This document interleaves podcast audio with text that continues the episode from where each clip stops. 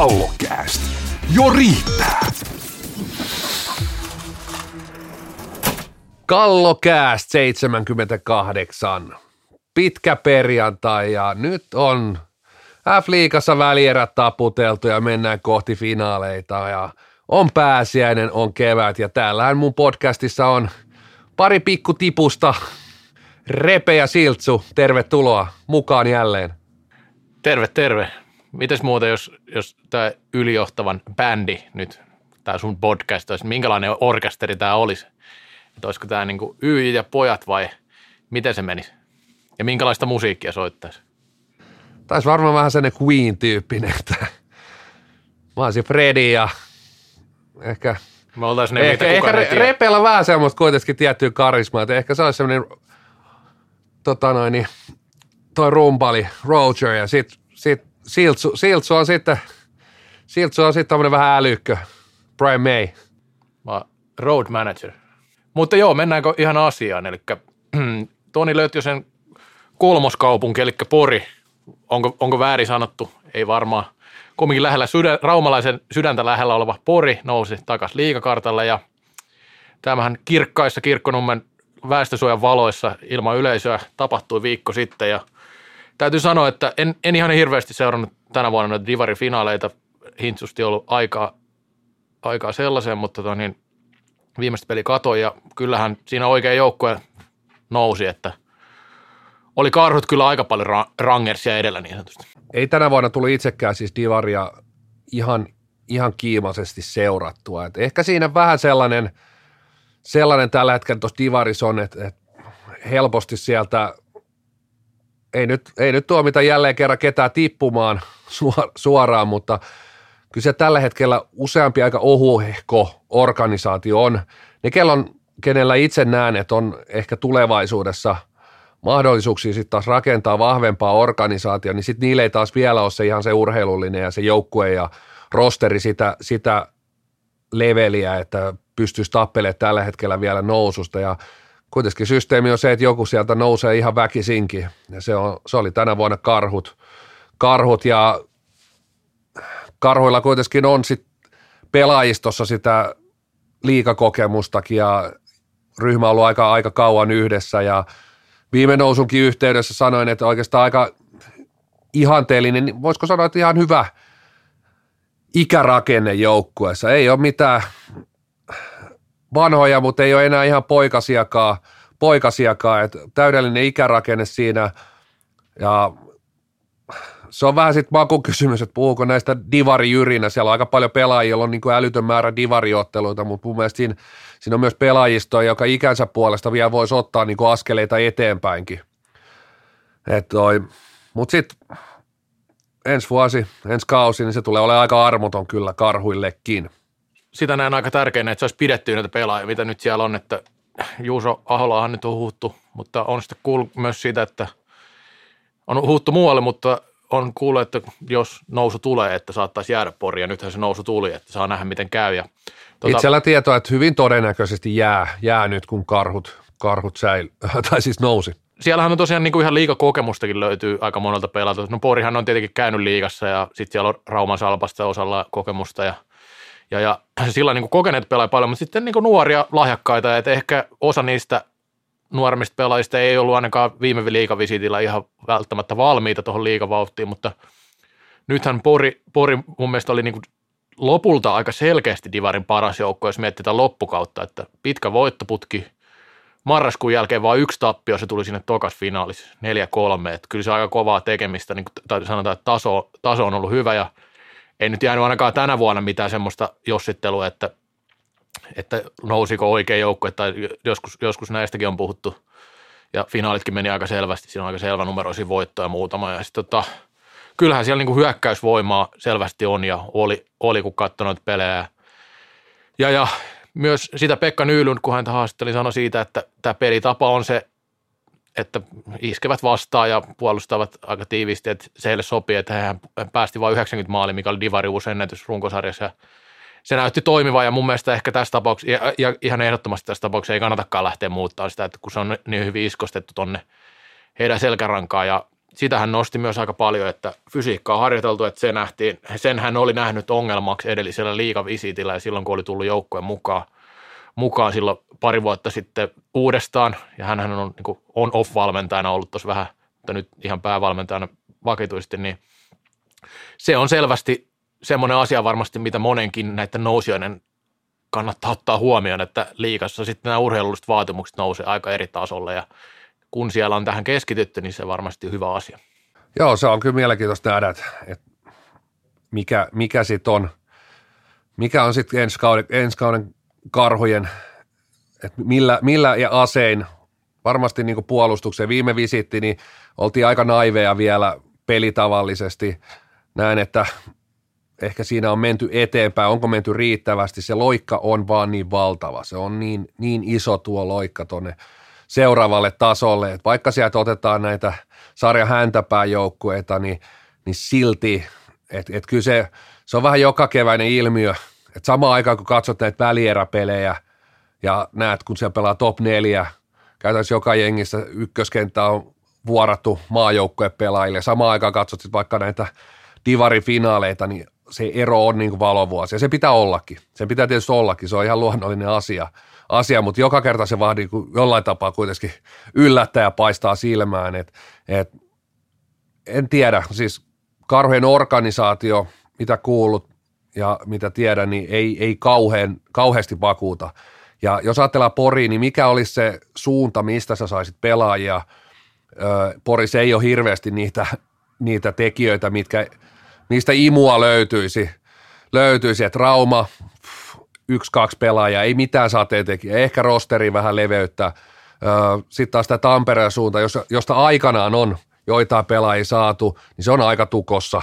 Se on tukossa. Ja sitten jos ajatellaan niin kuin mennään, niin sitten on, sit on tätä niin kuin Vaasaa ja tätä linjastoa, niin aika vaikea nähdä, että sieltäkään tulisi sellaista kalaa, että ehkä niin kuin muutama muutama jotain paluumuuttajaa voisi miettiä, mutta ei tuo joukkue tule käytännössä vahvistu yhtään. Yhtään, että et ei siinä, siellä ei ole niitä tekijöitä, millä, millä sä noita pelaajia houkuttelisit.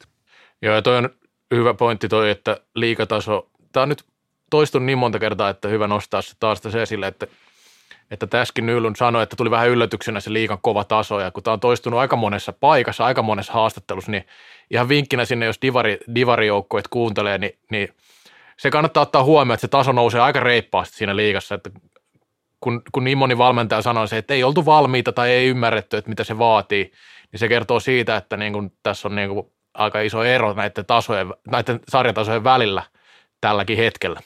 Niin, se on sellainen, että tuolla jokainen karhut ja muutkin divariengit niin useimmiten pelaa syksysi vähän harjoitusotteluita liikajengejä vastaan ja sitten kun nouset, niin siinä syksyllä vielä kun on intoa ja – intoja ennen kuin marraskuun pimeät kelit tulee, niin se liikaa nuutta ja helposti tulee se, että ollaan tässä mukana ja ei ole kaukana tämä. Mutta sitten kun pelataan se 26 ottelua, niin yllättäen vuodesta toiseen, niin 26 ottelua tuolla tasolla, niin se on eri, eri asia suorittaa ja kun tämmöinenkin joukkue tottunut vuodesta toiseen siellä divaris pärjää ja ole, olemaan siellä kärkikahinoissa ja nyt oikeastaan illasta toiseen pitäisi suorittaa ihan siellä, ihan siellä niin kuin ylärajoilla ja jopa ylittää itsensä illasta toiseen, että saa pisteenkin raavittua, niin se, se ei vaan onnistu. Se on niin kuin käytännössä mahdotonta ja se on niin kuin hirveä ero. Ja sitten tietysti se, että oot tottunut voittaa ja nyt onkin pelkki, käytännössä pelkkiä tappioita siellä sarakkeessa, niin se on, se on niin psykologisesti myös vaikeaa, että heti lähdet todennäköisesti heti alkukaudesta tappelee sitä, sitä putoamista vastaan. Niin ainakin kaikki mahikset on aina pilata tuleva liikakausi sillä, että treenaa liian kovaa ja muuttaa kaiken. Paras vahvistaa vahvuuksia ja ei tee sitä, mihin jengi ei pysty. Ja, ja sitten hyvä kuulla, että jos siellä on tämä fyysinen puoli otettu huomioon aiemmin, ettei aleta suoraan painaa tuolla Toni Lötjösen painoilla niin kuin koko kesä, niin sitten tulee noutaja. Se tietysti tuossa karhuissa on, että mä, mä näen edelleen, että se on niin kuin kohtuullisen taitava ryhmä. Se on vähän sellainen pihapelijoukkue.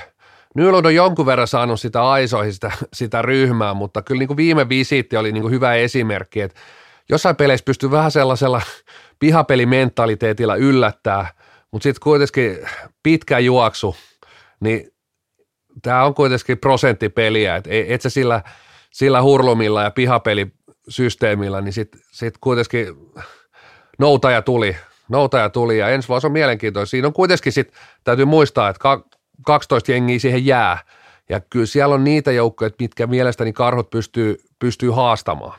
Haastamaan, että en nyt ihan, ihan laittaisi heti divariinkaan, mutta kyllä joutuu tappelemaan nimenomaan siitä paikasta. Että mitkä, mitään ei kannata haihatella pudotuspelejä tai muuta. Että ne on, niihin ei ole niin minkäännäköistä saumaa, ei minkäännäköistä. Mä en ole nähnyt niitä pelejä, mutta kun kuulen tätä, että siellä on jotain pihapeli henkistä meininkiä, niin mä sytyn kyllä, koska kyllä mä nyt näkisin, että kyllä tuo kainolaisten ja muidenkin tuolla, niin kyllä se on aika semmoista luovaa. Tehdään hienoja ratkaisuja ja ratkotaan pelejä sillä. Ei sillä, että mennään semmoista jollain hinkatulla systeemillä. Että. Toihan on, toihan on tota, niin mitä Nylly sanoi, että siellä on jaettu näitä parhaita pelaajia itse asiassa kolmeen kenttään, mikä on vähän erikoista, että siellä ei edes, no se on ehkä nyt sitten Divaris onkin hyvä, mutta sitten liiga tasolla miettisin sitä uudestaan ehkä, koska ää, aika harva joukkue pystyy pelaamaan sillä tai mikään joukkue tällä hetkellä katsoo ihan mitä tahansa näitä huippujoukkoja, niin ei niitä, ei niitä ole jaettu niitä huippuja sinne eri kenttiin, vaan kyllä se on nimenomaan, että haetaan se, se yksi, yksi huippukenttä ja sitten katsotaan, mitä muista jää jäljelle enemmänkin näin. Että et tota, saa nähdä, miten käy, mutta mut kyllä mä niin näen ainakin positiivisena sen, että jos pystyy tuolla puolustamaan, että ei päästä paljon maaleja ja sitten on kumminkin semmoinen aika selvästi iskostunut pelitapa, että isketään sitten vastaan ja niin että sehän, on, sehän vaatii tietynlaista mentaliteettia myös ja jos on opittu se mentaliteetti, niin se ei ole silloin niin hankalaa, että vaikka siellä olisikin sitä pihapelimäisyyttä, niin on siinä jotain siinä puolustuspelissäkin oikein, koska 90 maalia 26 pelin, sehän on ihan hemmetin vähän oikeasti ja kyllä ne peleissäkin aika vähän meni kumminkin omiin ja aika paljon tekivät, että sitä, sitähän Porilla oli joskus ainakin Divarissa aikaisemmin, että – karhut saattoi tehdä se kymmenen, mutta päästään yhdeksän tai kahdeksan. Että nythän, nythän ne pelit on ollut paljon vähämaalisempia, mikä on aina hyvä merkki tulevalta kannalta. Mennään Porista vähän, vähän laajemmin ja F-liigassa on jonkun verran noita siirtoja, siirtoja ja klousattu ja tietysti meillä on kasa, kasa huhuja, huhuja, mutta sitten tosiaan jo jonkun verran on joukkueet näitä, näitä myös tota, julkaisseet. Ja lähdetään tuosta tota, naapuri kylästä Mosanmäeltä Joakim Lund, Erviin. On mielenkiintoinen siirto, koska Lundin viime kausi ei ollut hyvä. Siis ei hänen tasoisen, sanotaan enemmänkin näin. Ja on tosi laajakas kaveri, totta kai edelleenkin puhutaan vasta 19-vuotiaasta pelaajasta, että se, se vähän unohtui, että oli, oli jo pari vuotta sitten nostamassa tiikereitä liikaa, silloin taisi olla 17-vuotias, että, että sillä tavalla niin kuin, äh, puhutaan, puhutaan tosiaan ihan talentista edelleenkin. Ja on ollut maajoukkojen mukana tällä kaudella. Tosiaan niin kuin sanoin, niin kausi ei ollut paras mahdollinen. Ö, on yksi niin kuin ikä, ikäluokkaansa lahjakkain jollei lahjakkain pelaaja Suomessa ja sitten taas tietenkin millä tavalla itse tästä vähän lähestyy, niin on se, että – Markus Salmi lähti, että korvaako Markus Salmen, koska Markus Salmen osakkeet on taas mun mielestä noussut tässä ja viime kausi oli oikein hyvä, että tämä onkin mielenkiintoista, että miten käy, koska, koska nämä on molemmat raitin hyökkäjä vielä sattumoisia ja sama, sama ikäluokkaa taitaa olla, että tota, kiinnostava tilanne.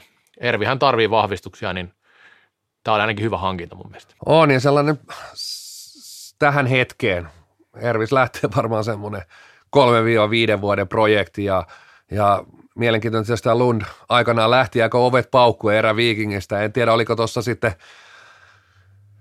tuossa julkistuksessakin vähän sellaista, että menneet on menneitä tyyppinen vähän, vähän tota noin, julkaisu oli, oli, mutta mielenkiintoinen nähdä Lund, Lund ja mielenkiintoinen nähdä myöskin, että ketä muita Erviin, Erviin nyt on tulossa, että sinne on huhuttu muitakin, etenkin tiikeri, tiikerien pelaajia ja, ja korvaako Salmen? Siinä on itse asiassa kyllä vähän tekemistä. Salmi, on. Salmi breikkasi kyllä niin vahvasti, mutta mennään tästä Ervistä vähän tiikereihin, niin siellähän nyt päävalmentaja tosiaan vaihtui, se nyt tiedettiin jo aikaisemmin, mutta nyt se on, nyt se on myös julkaistu. Joo, tosiaan Janne Juote ottaa siellä päävastuun ja sehän on tähän mielenkiintoinen sinänsä, että ei ole kyllä aikaisemmin tällä tasolla valmentanut. Mun mielestä kumminkin Miro Mäkelä sai aika hyvin aikaiseksi Tigeristä. Tai sai mun mielestä tosi hyvin itse asiassa aikaiseksi, koska ne, mitä esimerkiksi alkukaudesta monesti Tigerillä sakkasi eniten, niin sai vähän korjattua kauden mukaan niitä. Et eihän toi materiaali ollut mikään huippuluokkaa, mutta Tigerit kumminkin säilytti, sillä ei nyt kirkkaasti, mutta säilytti sarjapaikkaansa ilman karsintoja molemmilla kerroilla. Ja se on heille mun mielestä sulka hattu nousijalle, se ei ole helppoa. Ja varsinkin tämä toinen kausi oli mun mielestä jopa vähän vaikeampi kuin se ensimmäinen. Juotteella tulee olemaan hankala paikka.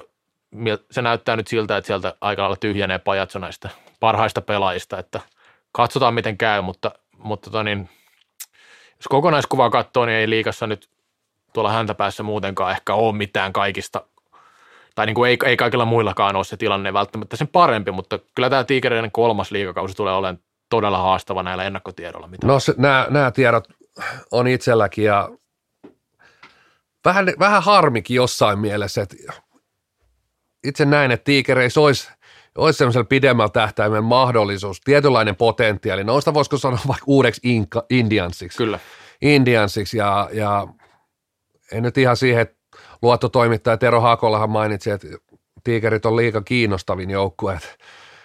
En tiedä, onko sitä ensi kaudella, ei välttämättä. Että vähän oli ilmeisesti sekoilua tuossa valmentajavärväyksestä, voisiko sanoa, että puhelin on soinut ympäri, ympäri pitäjiä ja ei ollut ihan helpporasti se. Tietysti niin hyviä valmentajia on aika kortilla, mutta sitten ilmeisesti sellaista pakettia ei pystytty tarjoamaan kautta sellaista ryhmää, mihin sitten – ehkä vähän nihemekkäämpi valmentaja olisi sitoutunut. Aika paljon huhuja, että et nimenomaan pajatso tyhjenee pelaajia on lähdössä. Osa pelaajista odottaa Rangers Steelers ottelusarjan tulosta. Öö, Hawksiin on menossa ja menikin. Ja vaikkei nyt puhuta näiden kohdalla vielä ihan, niin kuin, ihan niistä ykkösnimistä, niin kuitenkin toi Tigerien ryhmä on aika ohut, että et ei sieltä niinku, tänne Teemu Kantanen esimerkiksi, niin ei siihen nyt ole helppo heti, heti tiikereiden löytää sitä korvaavaakaan pelaajaa, että et, et kyllä siellä niin joutuu sitten jo sit jo miettiä, että mistä saadaan, mistä saadaan niin tämänkin kaverin niin korvaaja, vaikka se ei monelle niin edes F-liigaa vähän enemmän seuraavalle tämä pelaaja sano yhtikäs mitään, mutta kuulunut kuitenkin siihen niin kolmen kentä, kolmessa kentässä oleviin pelaajia ja, ja kun tietää, tietää tämän hetken tilanteen, niin, niin jos sieltä lähtee vielä tuosta ykkösoria muualle, niin niin millä täytät niin kuin ensin se ykköskentä ja jonkunnäköinen rostari, se on kuitenkin kasattava siihen, että kyllä siinä saa se parikymmentä jätkää olla.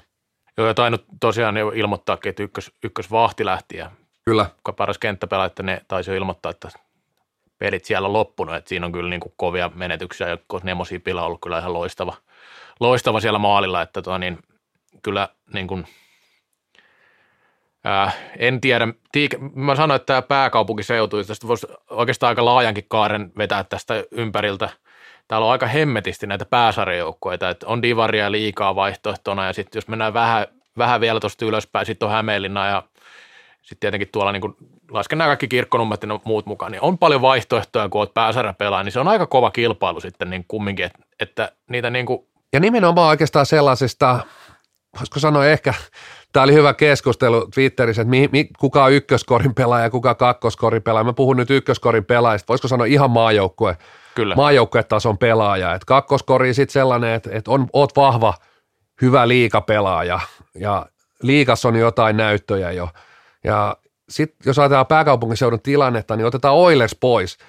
Ja sitten mennään Inkkari Tervi, siellä on niinku yhteen kahteen kenttää semmoista muutamia ykköskorin muut, ja kakkoskorin pelaajia, niin sitten itse asiassa, kun mietitään tätä, että siinä, tätä pääkaupunkiseutua ja vedetään vähän laajempi kaari, niin vaikka täällä on pelaajia, niin sitten niitä joukkojakin alkaa niin paljon, että jopa noita niin kuin kolmoskorin pelaajia, niin niitä ei meinaa silti riittää näihin, näihin joukkueisiin, vaikkakin näitä ykkös- ja kakkoskorin pelaajia ei tällä hetkellä edes pääkaupunkiseudulla älyttömästi ole. Että jos mennään niin kuin kymmenen vuotta taaksepäin, niin tuntuu, että niitä niin kuin ykköskorin, kakkoskorin pelaajia, niistäkin on jo vähän niin kuin ylitarjontaa, niin itse asiassa niistä ei ole ylitarjontaa tällä hetkellä päinvastoin. Ja tuntuu, että nyt on vähän niin kuin raja tullut vastaan, että onko kolmoskorin pelaajia. Siellä on Divaris monta jengiä, sielläkin voi olla eri syitä, miksi joku nyt jossain pelaa. Että se, sehän tietenkin niin kuin, ei toi liika. Mutta en näe kuitenkaan tämän hetken Divarissa nyt ihan sellaisia pääkaupunkiseudulla, ei sellaisia niin kuin – et, et ne on nimenomaan sit tätä kolmoskoria, sitä kolmos sitä, neloskoria, että sitä, sitä riittää. Et se, että saat sieltä semmoisen, niin sehän ei niinku joukkueen voimasuhteita muuta mihinkään. Ei, ei, mä olin enemmän tullut siihen, että niinku tähän leveyteen se kumminkin vaikuttaa. Että Kyllä. esimerkiksi tiikereillä sitten taas saattaa olla näitä kolmos, nelos, tai on ollutkin näitä, jotka sitten, öö, sitten kumminkin on semmoisia, mikä monessa joukkueessa saattaa täyttää jo, tai ei monessa, mutta tuolla häntäpäässä saattaa täyttää ihan kakkoskentänkin paikkoja jo. Niin pääkaupunkiseudulla semmoista tarjontaa että periaatteessa on, mutta ne saattaa pelata sitten vaikka divarissa. Että, että tämähän on niin kuin kiinnostavaa. Että kyllähän tuo niin esimerkiksi, niin kuin, jos miettii Indiansin hankintoja, niin hän on ottanut divarista aika niin kuin rohkeastikin, että onko siinä mitään rohkeita, kun on lupaavia pelaajia, mutta kumminkin niin kuin hankkinut divarista semmoisia, jotka on divaris pärjännyt niin ei ne sitten taas valu välttämättä mihinkään tiikereihin, just, just että et ne olisi niinku niitä niiden paikkoja, mutta sitten tämmöiset isommat organisaatiot on myö, myös niissä, apa, niissä apajilla. Hypätään täältä pääkaupunkiseudulta sitten meidän entiseen kummijoukkueeseen Olssiin ja Olsin kampanja otettiinkin viimeksi kiinni ja, ja sinne, sinne voidaan nyt lyhyesti vielä viimeksi jo vähän huhuiltiinkin näitä pelaajia, ketä sinne on tulossa, mutta tosiaan nyt maalivahti Tuononen lyöty kiinni ja se on mun mielestä tohon joukkueeseen hyvä palane.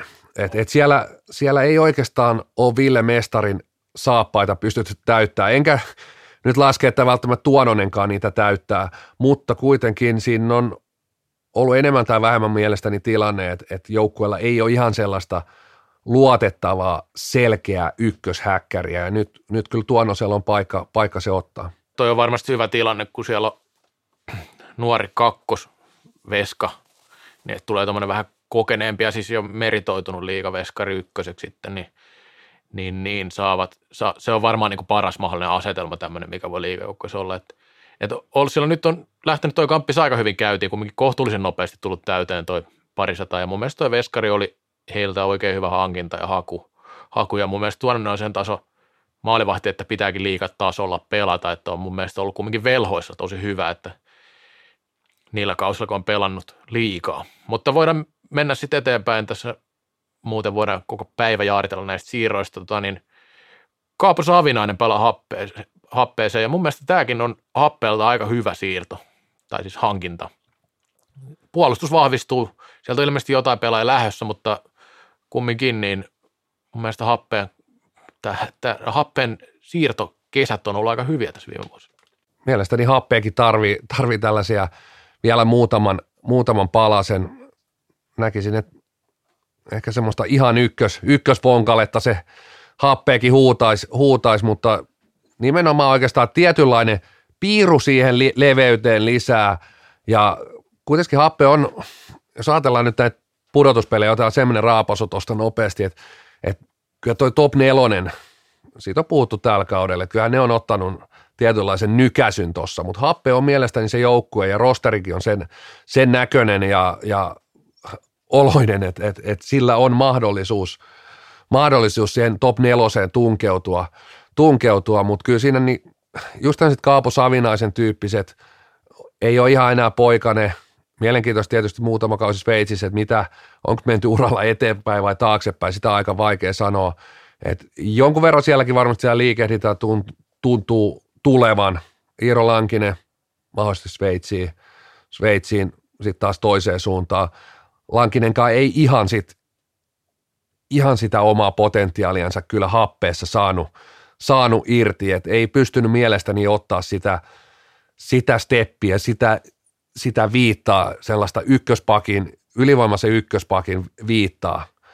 Et, et, välillä oli tosi varjojenkin mailla, mutta – joo, ei, ei mielestäni ei, ei happeekausilla päässyt siihen, edes siihen niin omaan, omaan niin potentiaalinsa. Voin allekirjoittaa, hän varmaan itsekin allekirjoittaisi aika suorapuheisena miehenä, että ei, ei niin kuin ollut parhaat kaudet uralla, ehkä nämä happeekaudet kumminkaan. Reissu, ja... reissu pelaaja käsittääkseni, että Joo, kyllä, kyllä. Nää, näillä, on, se vie näillä aina, on merkitystä.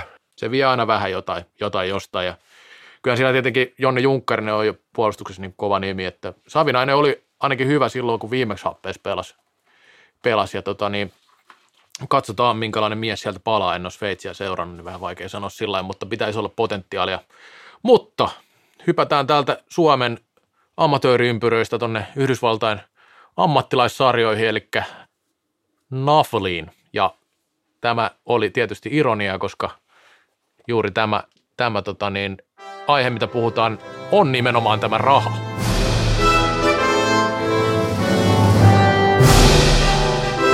American Floorball League, eli NAFL.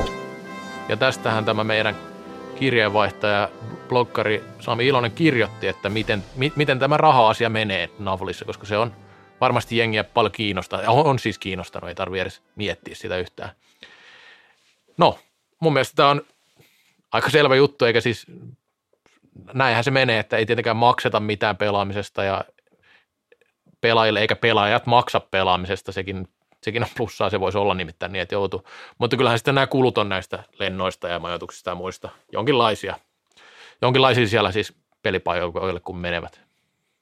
Mä en, mä en tykännyt tästä uutisesta yhtään. Mikä siinä? En tykännyt. Mä en tykännyt. Me ei kyllä paljasteta tota, että sieltä ei pelaa saa rahaa. Siis Pystytkö sä leikkaa tämän me Reksa pois? leikataan muuten toi. Ota, otetaan vähän niin kuin, Kinnunen, Kinnunen, otetaanko uusiksi tämä? otetaan, eli palataan tunnari loppuun nyt ja ole hyvä. Niin, siis pelaajat, pelaajat saa ensinnäkin asunnon ja sitten auton ja tota, kuukausipalkka, tai no itse asiassa viikkopalkka taitaa olla aika iso. Että, ää, mä en tiedä, oliko tässä, tässä oli niin palkkakatto selvästi asetettu, että ettei, ettei, ettei mene yli kumminkaan, ettei mennään voimasuhteet. Mä tykkäsin tästä muuten, että, että IFF oli tullut vastaan siirtosummis 200 eurosta 100 euroa. Joo. 100 euroa. Että tota, Mutta tässä on tämmöinen, jos joku, joku ehkä muistaa 90-luvun hu- huippuvitsin, eli artisti maksaa on aika vahvasti tässä niin kuin, niin kuin sählyssä yleensäkin. Että, tota niin, ja, mutta silti kyllä tässä niin kuin, tämä oli ehkä kiinnostava, kiinnostava osuus tässä, että näähän toimii tällä niin kuin startup-yritysmallisesti. Niin onhan siinä kumminkin niin kuin pitkälle tähtäimelle ihan hyvä ajatusta, että, että on monissa startupeissakin on aluksi tätä, että mennään vähän tällä artisti maksaa linjalle. En tiedä, onko se hyvä asia kaikkien kannalta, sitä voi aina keskustella, mutta kumminkin yritys, tämä on kehittää toimintaa. no vähän kuin kallokäästä. No tämä on vielä, niin. tämä on vielä ihan oma lukunsa. Ei, kun mä, niin kuin mä sanoin eilen, niin me ollaan niin kuin Valentin Kononen EM94 kävelillä, että kaikkea tulee ulos, mutta loppusijoitus on seitsemäs, mutta tota niin, joo vai mikä se nyt sitten olikaan, mutta joka tapauksessa niin, niin, niin. onhan täällä Nafolissa niin kuin hyvä, hy- hyvä, että siellä on niin kuin realismia, että tämä nyt ei ihan saman tien kupsahda tämä meininki, meininki tota niin, näihin raha-asioihin. Kyllä toi, niin kuin, mitä, mistä Ilonen kirjoittaa tässä, että tästä puhutaan niin USA-lomana ja reissuna, niin se on nimenomaan se oikea näkökanta tähän. Vai oliko Ilosella sitten vaan väärä agentti? Se voi olla. Mä en tiedä, mikä agentti sulla on, kun huhuissa ole, että, että Lötjönen siirtyy sinne. Katsotaan, millaista pahvia se Fresno tarjoaa. Hei, mennään me toiseen erään. Kallokääst. Ikuisesti nuori. Niin kuin salibändikin. Toinen erä. Lähdetään paketoimaan. Välierät. Ja aloitetaan tuosta, mikä katkesi aikaisemmin, eli Oilersin ja Tepsin välierä. Oilers finaaliin 4-2. Justus Kainulainen kuudennessa pelissä jatkoilla tööttäsi sinne ylänaulakkoon ja Oilers finaaliin ja itse näin nämä kaikki ottelut, kuudesta ottelusta neljä itse asiassa paikan päällä ja kyllä tämä tuntuu nykyään itse asiassa aika etuoikeutetulta, että tuolla paikan päällä saa olla ja saa olla myös itse finaaleissakin. Finaaleissakin. No pakko tähän kysyä, että näittekö te minkä verran seurasitte tätä paria? Jonkun verran muutaman matsin. Mutta oli muuten ratkaisumaali ehkä hienoin, mitä mä oon tällä kaudella nähnyt. Sä sytyt. Mä sytyin. Kyllä. Eka tuomari virheestä vaparia ja siitä vittu hieno yksilösuoritus. Se oli aika nätti läikkä sinne ylämummo. Mä seurasin alun ja sitten loppua.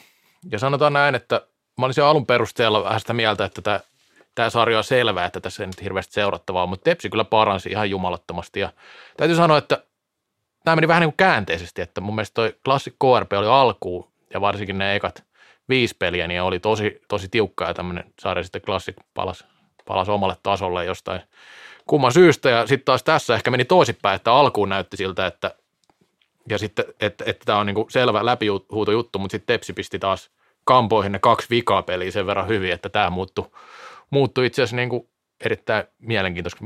En, en väitä, etteikö se olisi ollut sitä ennen jo mielenkiintoinen, mutta kyllä siinä mun mielestä Oilers niitä, niitä, niitä pelejä, mitä katoin, niin oli aika paljon edellä. Tykkäsin oikeastaan tuossa sarjassa myös siitä, että aika, aika rehellisesti valmentajat, öö, pelaajatkin hyvin, hyvin realistisesti mielestäni kuvasi koko ottelusarjaa, ottelusarjan aikana, ottelusarjan jälkeen ja TPS päävalmentaja Anne Kainolainen myönsi, otti vähän omaa piikkiäkin niitä paria ekaa, että ei, ei vaan ollut sitä valmiutta ja, ja itsekin miettinyt, siinä varmaan he on miettinyt, että oliko se SPV-sarja sitten kuitenkin, pääsivätkö liian helpolla, SPV ei aiheuttanut sellaista uhkaa hyökkäyspäässä, päinvastoin TPS sai dominoida niitä pelejä. Nyt tuli erilainen joukko ja joukko ei ollut valmis olemaan siellä köysissä, kunnes sitten sit oppi, oppi tämän, mikä on heidän joukkojen vahvuus. Siinä on kahden vuoden Janne Kainulaisen projektit pallollisesta pelaamisesta ja nämä, ne heitettiin sivuun, nyt pitää voittaa, nyt kaivetaan sieltä Villaderia ja ruotsalaisen pelikirjat ja tota noin, niin puhalletaan pölyt ja hämähäkkiseitit pois. Ja hei, meillä oli tää, tää täällä käytössä, että aletas pojat ryynää ja ole köysissä ja iskee vastaan. Ja, ja kyllä mä sanon, että, että toi kuudes peli, kuudes peli viidennen ja kuudennen kohdalla, niin aloin miettiä, että kyllä tässä on kaikki elementit, että TPS kääntää. Siis Oilers oli, oli voisiko sanoa, se oli tosi aseeton, siis todella aseeton ja, ja, ja kyllä sitten vaan sen ottelusarjan käänsi nämä Oilersin yksilöt. että tässä ottelusarjassa oli mielestäni pelejä, kolmas peli, minkä, minkä TPS voitti, TPS voitti, voitti Espoossa ei mielestäni ansainnut siinä voittaa. Voisiko sanoa, että ensimmäinen pelikin niin vei jatkoa Espoossa. Mielestäni kymmenen peli, se peli pelataan, ei olisi voittanut ainoatakaan kertaa. kertaa. Ja sitten tämä viimeinen peli, niin, niin siinäkin kyllä mielestäni Oiles käänsi sen ottelun, vaikka oli, oli maalipaikkoihin ja kenttätapahtumiin jäljessä, mutta 4-2 että et kyllä tässä vaan ne voitot ja täplät lasketaan, niin ei tietenkään niin kuin sanakaan, etteikö oikea joukko olisi mennyt, mennyt tästä jatkoon, mutta kyllä siis kyllä TPS, se oli hilkulla sillä tavalla kuitenkin, että he, he löysivät sen, sen, sen millä, toi, millä toi Oilers pystytään voittamaan ja oikeastaan niin kuin TPS, moni piti tätä sarjaa tylsänä ja mä ymmärrän oikeastaan sen pointin, koska TPS ei ole mikään näyttävä joukkue. Kailiala otti haastatteluissa, että he ei ole taitaviin, he ei ole, ei ole niin kuin mikään, mikään sellainen niin kuin näyttävä joukkue, että kyllä se joukkueen niin DNA ja se vahvuus on se aseista riisuminen. Viedään, viedään kaverit pelihimo, viedään niin kuin maalipaikat vähin, vähän isketään vastaan, ollaan hyvin yksinkertaisia, hyvin niin kuin jopa jossain mielessä jopa aika inhorealistisesti se hyökkäyspelaaminen välillä, että pakki pakki, pallo siihen oikean laidan taskuun, sitten vaan toivotaan, että Hoikkanen Hautaniemi Kaileella niin loihti, loihti, välillä aika pienen prosentin heittoja maalille, maalille mutta tota, sitten jos mennään Oilersiin, niin, niin kiva nähdä tuollainen joukkue kuitenkin finaalissa, että et, et, et nyt, nyt etenkin kun klassikon vastassa, niin siinä on mun mielestä aika hyviä asetelmia. Ja kyllä tuossa niin kuin ennakoidenkin, niin marginaalit kumminkin oli pieni mun mielestä sinänsä, jos puhutaan tuloksista – näissä välierissä, niin justiin tuo yksilötaito nousi, nousi tuossa sarjassa vielä erityisesti esiin, ja mä voin nyt tästä Classic KRPstä, mä näin aika lailla kaikki, taisi yksi, yksi peli olla sillä että en ihan kokonaan sitä nähnyt, mutta tota, öö, no tässä nyt klassikilla, klassikko oli sanotaan, että semmoinen pieni, pieni identiteettikriisi oli tässä sarjan aikana. Ja se oli, öö, miten se nyt sanoisi, kun tämä klassikin äh, sinänsä niin kuin – haukkuminen on vähän huono, huono tässä, koska ne kumminkin vei melkein jokaista peliä. Siis sillä että voidaan puhua, että ne, jopa 40-45 minuuttia käytännössä sillasta toiseen oli edellä. Mutta ne KRPn hyvät hetket oli tosi hyviä. Ja sitten kun ne voitti niitä pelejä, niin siellä oli myös semmoisia niin nousuja, että noustiin takaohja ja jatkoailla, kaksi jatkoaikavoittoa aika kovin juttuja klassikkiin vastaan. Ja tota, siinä oli ehkä vähän samaa kuin Oilersikin, Oilersikin tietyllä tavalla, että sieltä niin kuin sitten ne yksilöt nousi niissä kovissa paikoissa, mutta – sitten vielä niin kuin klassikissa on vaan se, että, että se, siellä on vielä se eri taso kuin näillä muilla kolmella joukkueella. mä sanoisin, että se eniten liittyy siihen, että klassik pystyy kaikista parhaiten sekä siihen niin kuin pallottomaan että pallolliseen peliin, eli niin kuin hyökkäysten vastaanottoon, että siihen pelihallintaan. Ja sitten kun klassik otti tämän, periaatteessa ne antoi vähän niin kuin hallintaa KRPlle näissä kahdessa viimeisessä pelissä, ja otti niin hyvin vastaan ja prässäsi oikeilla paikoilla, että ne sai vastaiskuja, mistä ne sitten mätti noita maaleja, nämä kaksi viimeistä peliä oli niin kuin sillä aika selkeitä, mutta sen lisäksi pystyi vielä niin kuin hyydyttämään sitä pallollista peliä tosi hyvin sillä että että piti palloa ja pitkiä hyökkäyksiä semmoisia, mihin KRP ei mun mielestä pystynyt vastaamaan samalla tavalla. Ja sitten mun mielestä se, että mä itse vähän mietin ja, ja sanoin, sanoin äänenkin, että, että niin valmennus ei reagoi tarpeeksi tähän kokoonpanoon. Kokoonpanohan siinä oli ongelmia. Kyllä siellä muutoksia tuli paljon sarja aikana. Jos miettii, kakkoskenttä vaihtui aika monta kertaa, jos katsotaan ykköspelistä seiskapeli asti. Ja sitten kun ne löytyi siinä vitospelissä, minkä ne vielä hävisi, niin sitten homma rupesi toimia. Et siinähän luotiin semmoinen superfemma siihen ykköseen. Lastika sentteripelaamista epäili aika paljon, koska omiin päin hänellä on vielä aika paljon tekemistä ollut, mutta nyt pelasi mun mielestä hyviä, paransi koko ajan. Paransi koko ajan, kun pelit eteni. Ja sitten tietenkin nämä herrat Salin, Johansson, niin aivan älyttömiä kavereita. Ja siinä oli kyllä etu se, että kun Niko Salo tuli pakkiin, niin se kyllä paransi vielä sitä puolustuspeliä, että on siinäkin, siinä on kyllä tosi kova kaveri. Et jos joku puhuu, halutaan puhua näistä, että kuka on sarjan paras pelaaja, niin Sami Juhansson on tietenkin pisteiden valossa niin aivan äly, älyttömässä kunnossa, mutta sitten miettii jotain Niko Saloa, niin hän on niitä, jotka pystyy näitä Joona Rantaloita ja muita tummentaa ihan eri tavalla kuin moni muu, että, että kyllä siellä klassikissa on tosi kovia kavereita ja mun mielestä nämä ketjukoostumus, kun ne löytyi, niin sitten näki, että klassik niin kuin parani. Ja sitten yksi nosto vielä – Lassi Toriseva on moni epäily, että miten pärjää. Ja pelasi ihan hemmetin hyvin kolme viimeistä peliä. Oli sillä tasolla just, että millä pitää olla, jos on Suomen parhaita veskoja. Ai onko sitä joku epäily?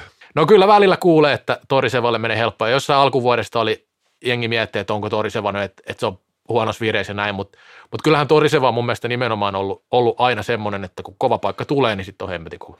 Itsellä oli semmoinen niin kolmen ottelun otanta tuossa, itse en nähnyt sitä kuudetta peliä – mutta se nyt oli ohipeli, ohipeli ei mitään klassikilta pois, pois mutta kyllä mä niissä, niissä niin kuin allekirjoitan, tota, että et edelleen ehkä klassikki, klassikki varmaan palataan tuossa seuraavassa enemmän, että kun mennään vähän vilkuille finaalia, finaalia, mutta välillä edelleen mun mielestä tappioasemassa se pelaaminen ei ollut, ei ollut niin stabiilia ja niin hyvä, ja vastaavasti Nokia osasi sen hyödyntää niissä hetkissä erittäin hyvin, mutta sitten taas oikeastaan täytyy muistaa tässä sarjassa, että, että oliko se 26 päivään Nokia pelasi 14 ottelua.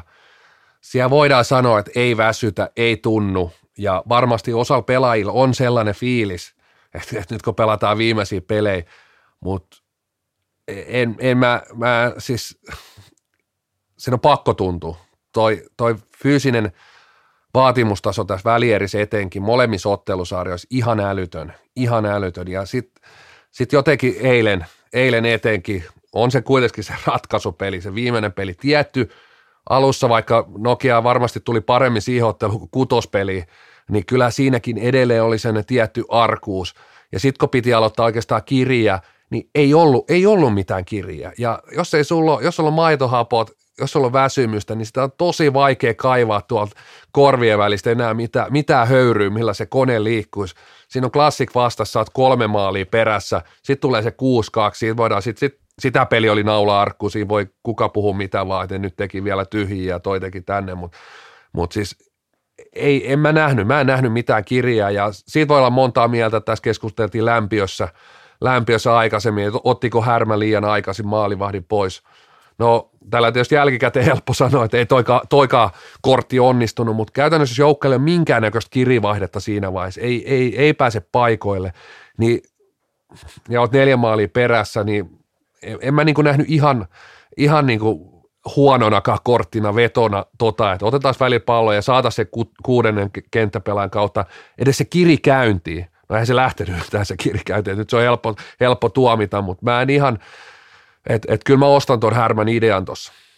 Sen, sen nyt sanoa, että kun Classic näytti tässä kumminkin lopulta näissä kahdessa viimeisessä kaapin paikan niin sanotusti, kun voisi sanoa, niin sitten kumminkin KRPltä tähän oli aivan erinomainen suoritus tämä kokonaissarja, että kyllä käytti ne tilaisuudet, mitä oli.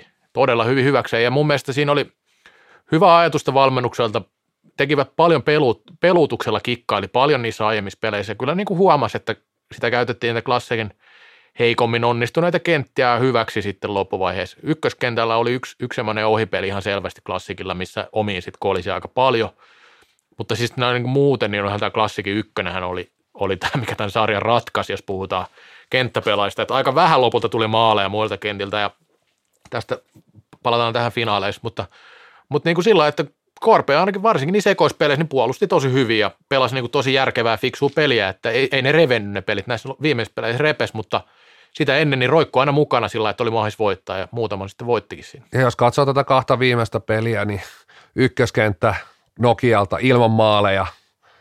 Siinä tuli sitten kosmeettinen siellä eilen, eilen lopussa, lopussa, mutta ilman maaleja koko pudotuspelit, siinä oli, taisi olla miinus, miinus seitsemän, eilen miinus kolme miinus neljää oli siinä ennen kuin niitä tyhjiä alkoi tulla, mutta siis vaikka niinkin hyvä kenttä, tietysti joutuivat pelaamaan pelaa jälleen, jälleen sitten maailman parasta kenttää vastaan, mutta oli siinä vielä, oli siinä niin kuin vielä vaan valtava ero ja mitä pidemmälle sarja meni, mitä tultiin siihen katkaisupaikkaa, niin toisella taso romahtaa, toisella taso nousee ja toi on se, toi on se juttu, että, että vielä kaikki, kaikki usko esimerkiksi joku Joona Rantala nousee, nousee tai niin liikassa varmasti dominoivaksi pelaajaksi, on sitä jo osittain.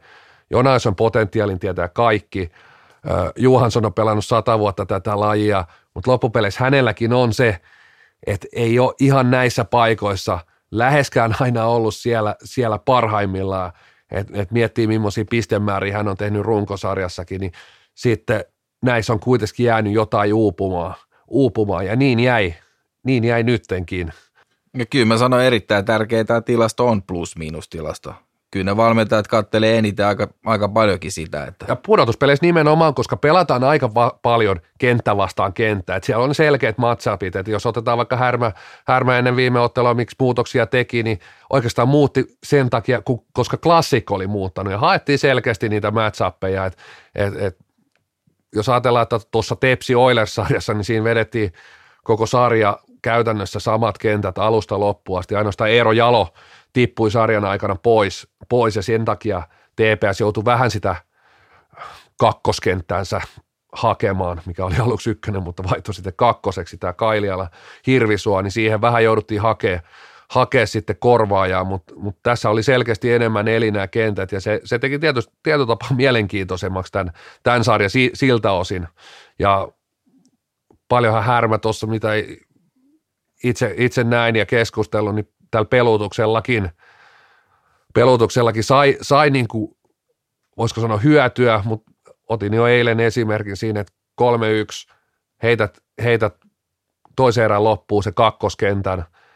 Sanoisin, että kyllä suurin osa, suurin osa valmentajistakin, kenen kanssa juttelin, niin piti sitä virheenä, että kyllä sä heität tohon kohtaan askiin se ykköskentässä.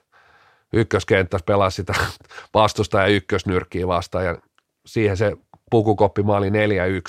Oli aika, aika iso maali tuohon otteluun. Siinä ilmeisesti yritti vähän niin kuin kääntää sitä pelutusta taas vähän siinä, mutta niin kuin väärässä vaiheessa ehkä, että se olisi kannattanut säästää sinne kolmoserä erään siinä. Tota, niin, mutta täytyy sanoa, että, että joka tapauksessa niin to, ei klassikko koskaan näin vahvasti joutunut, tai koskaan, siis monen vuoteen joutunut näin vahvasti reagoimaan, reagoimaan näihin kokoonpanoihin, että siellähän muuttui, niin oikeasti ihan kaikki kentät muuttuu. Että lopultahan se kakkonen oli – mikä siihen löytyi siihen hyökkäykseen, niin siellä on nuori Alpo Laitila ja Oskari Heikkilä ja Eetu Sikkinen, että siinähän voidaan puhua jonkinlaista vallankumouksesta jo, koska se on tosi pitkään kumminkin ollut niin, tai ainakin pari kautta, että siinä on pihalastikka painanut, painanut menemään niin sanotusti ja nyt sitten todettiin, että se ei vaan riitä, että miinusta tulee eikä tule maaleja ja tota, se toinen laita vaihteli, nyt siihen löytyi semmoinen kokoonpano, mi- mihin luotettiin, että mun mielestä Eetu Sikkinen kyllä ansaitsikin paikkansa, koska on pelannut tosi hyvin ja on todella hyvä sentteri liikatasolla ja ja, ja raakaa peliä, mutta kyllä se niin kuin mun mielestä pitää tuommoisessa noin kovassa joukkueessa kilpailutilanne pitää olla semmoinen, että kellä kulkee se pelaa, se pelaa, koska pelataan kahdella kentällä tosi paljon. Niiden molempien ykkösen ja kakkosen pitää pystyä pysyä siinä pelin, pelin tasalla. Et se on saanut todella paljon tasotusta, jos se 50 pinnaa siitä viimeistä erästä pelaa semmoinen kenttä, joka lähinnä ottaa omiin. Et edelleenkin mä odottaisin, että siitä kakkoskentältä pitäisi tulla enemmän maaleja, palataan siihen finaaleissa, mutta niin kuin, kyllä se niin kuin on paha, jos, jos, jos jos se toinen kenttä sakkaa, niin sitten sit häviää aika helposti. Siinä oli välierät pikkupaketissa ja sitten kolmoserässä päästään siihen kliimaksiin, finaaliin. Kallokääst. Alle 35 vuotta tuuleen huutelua. Kolmoserä. Finaalipari tiedetään. Tampere Classic vastaan Esport Oilers ja, ja kyllä itsellä – en edes muista mitä mä veikkailin, sillä varmaan meni molemmat väärin, mutta kyllä mä siis ehdottomasti jossain mielessä halusin, että Classic finaalissa on, kyllä se mestari pitää, pitää kaataa nimenomaan finaalissa, että siellä, siellä kaataa se ja voittaa, voittaa mutta voittaako Oilers, se on sitten toinen kysymys, kysymys. mutta otetaan, otetaan, toki käytiin molempia jengejä tuossa läpi, mutta otetaan eka vähän, vähän hierastaan vielä sitä klassikkia ja, ja itse näen, että toi, se, että joukkue joutui noin tiukkaan paikkaan, noin syvään kuiluun jo, että oli Nokialla kaksi ottelupalloa, niin se tekee mielestäni klassikista finaalissa paljon, paljon vaikeammin voitettavan joukkueen. Että et joukkue on, on käynyt jo niin syvällä, käynyt tietynlaisessa kriisissä, siellä on jouduttu tekemään aika isoja ratkaisuja,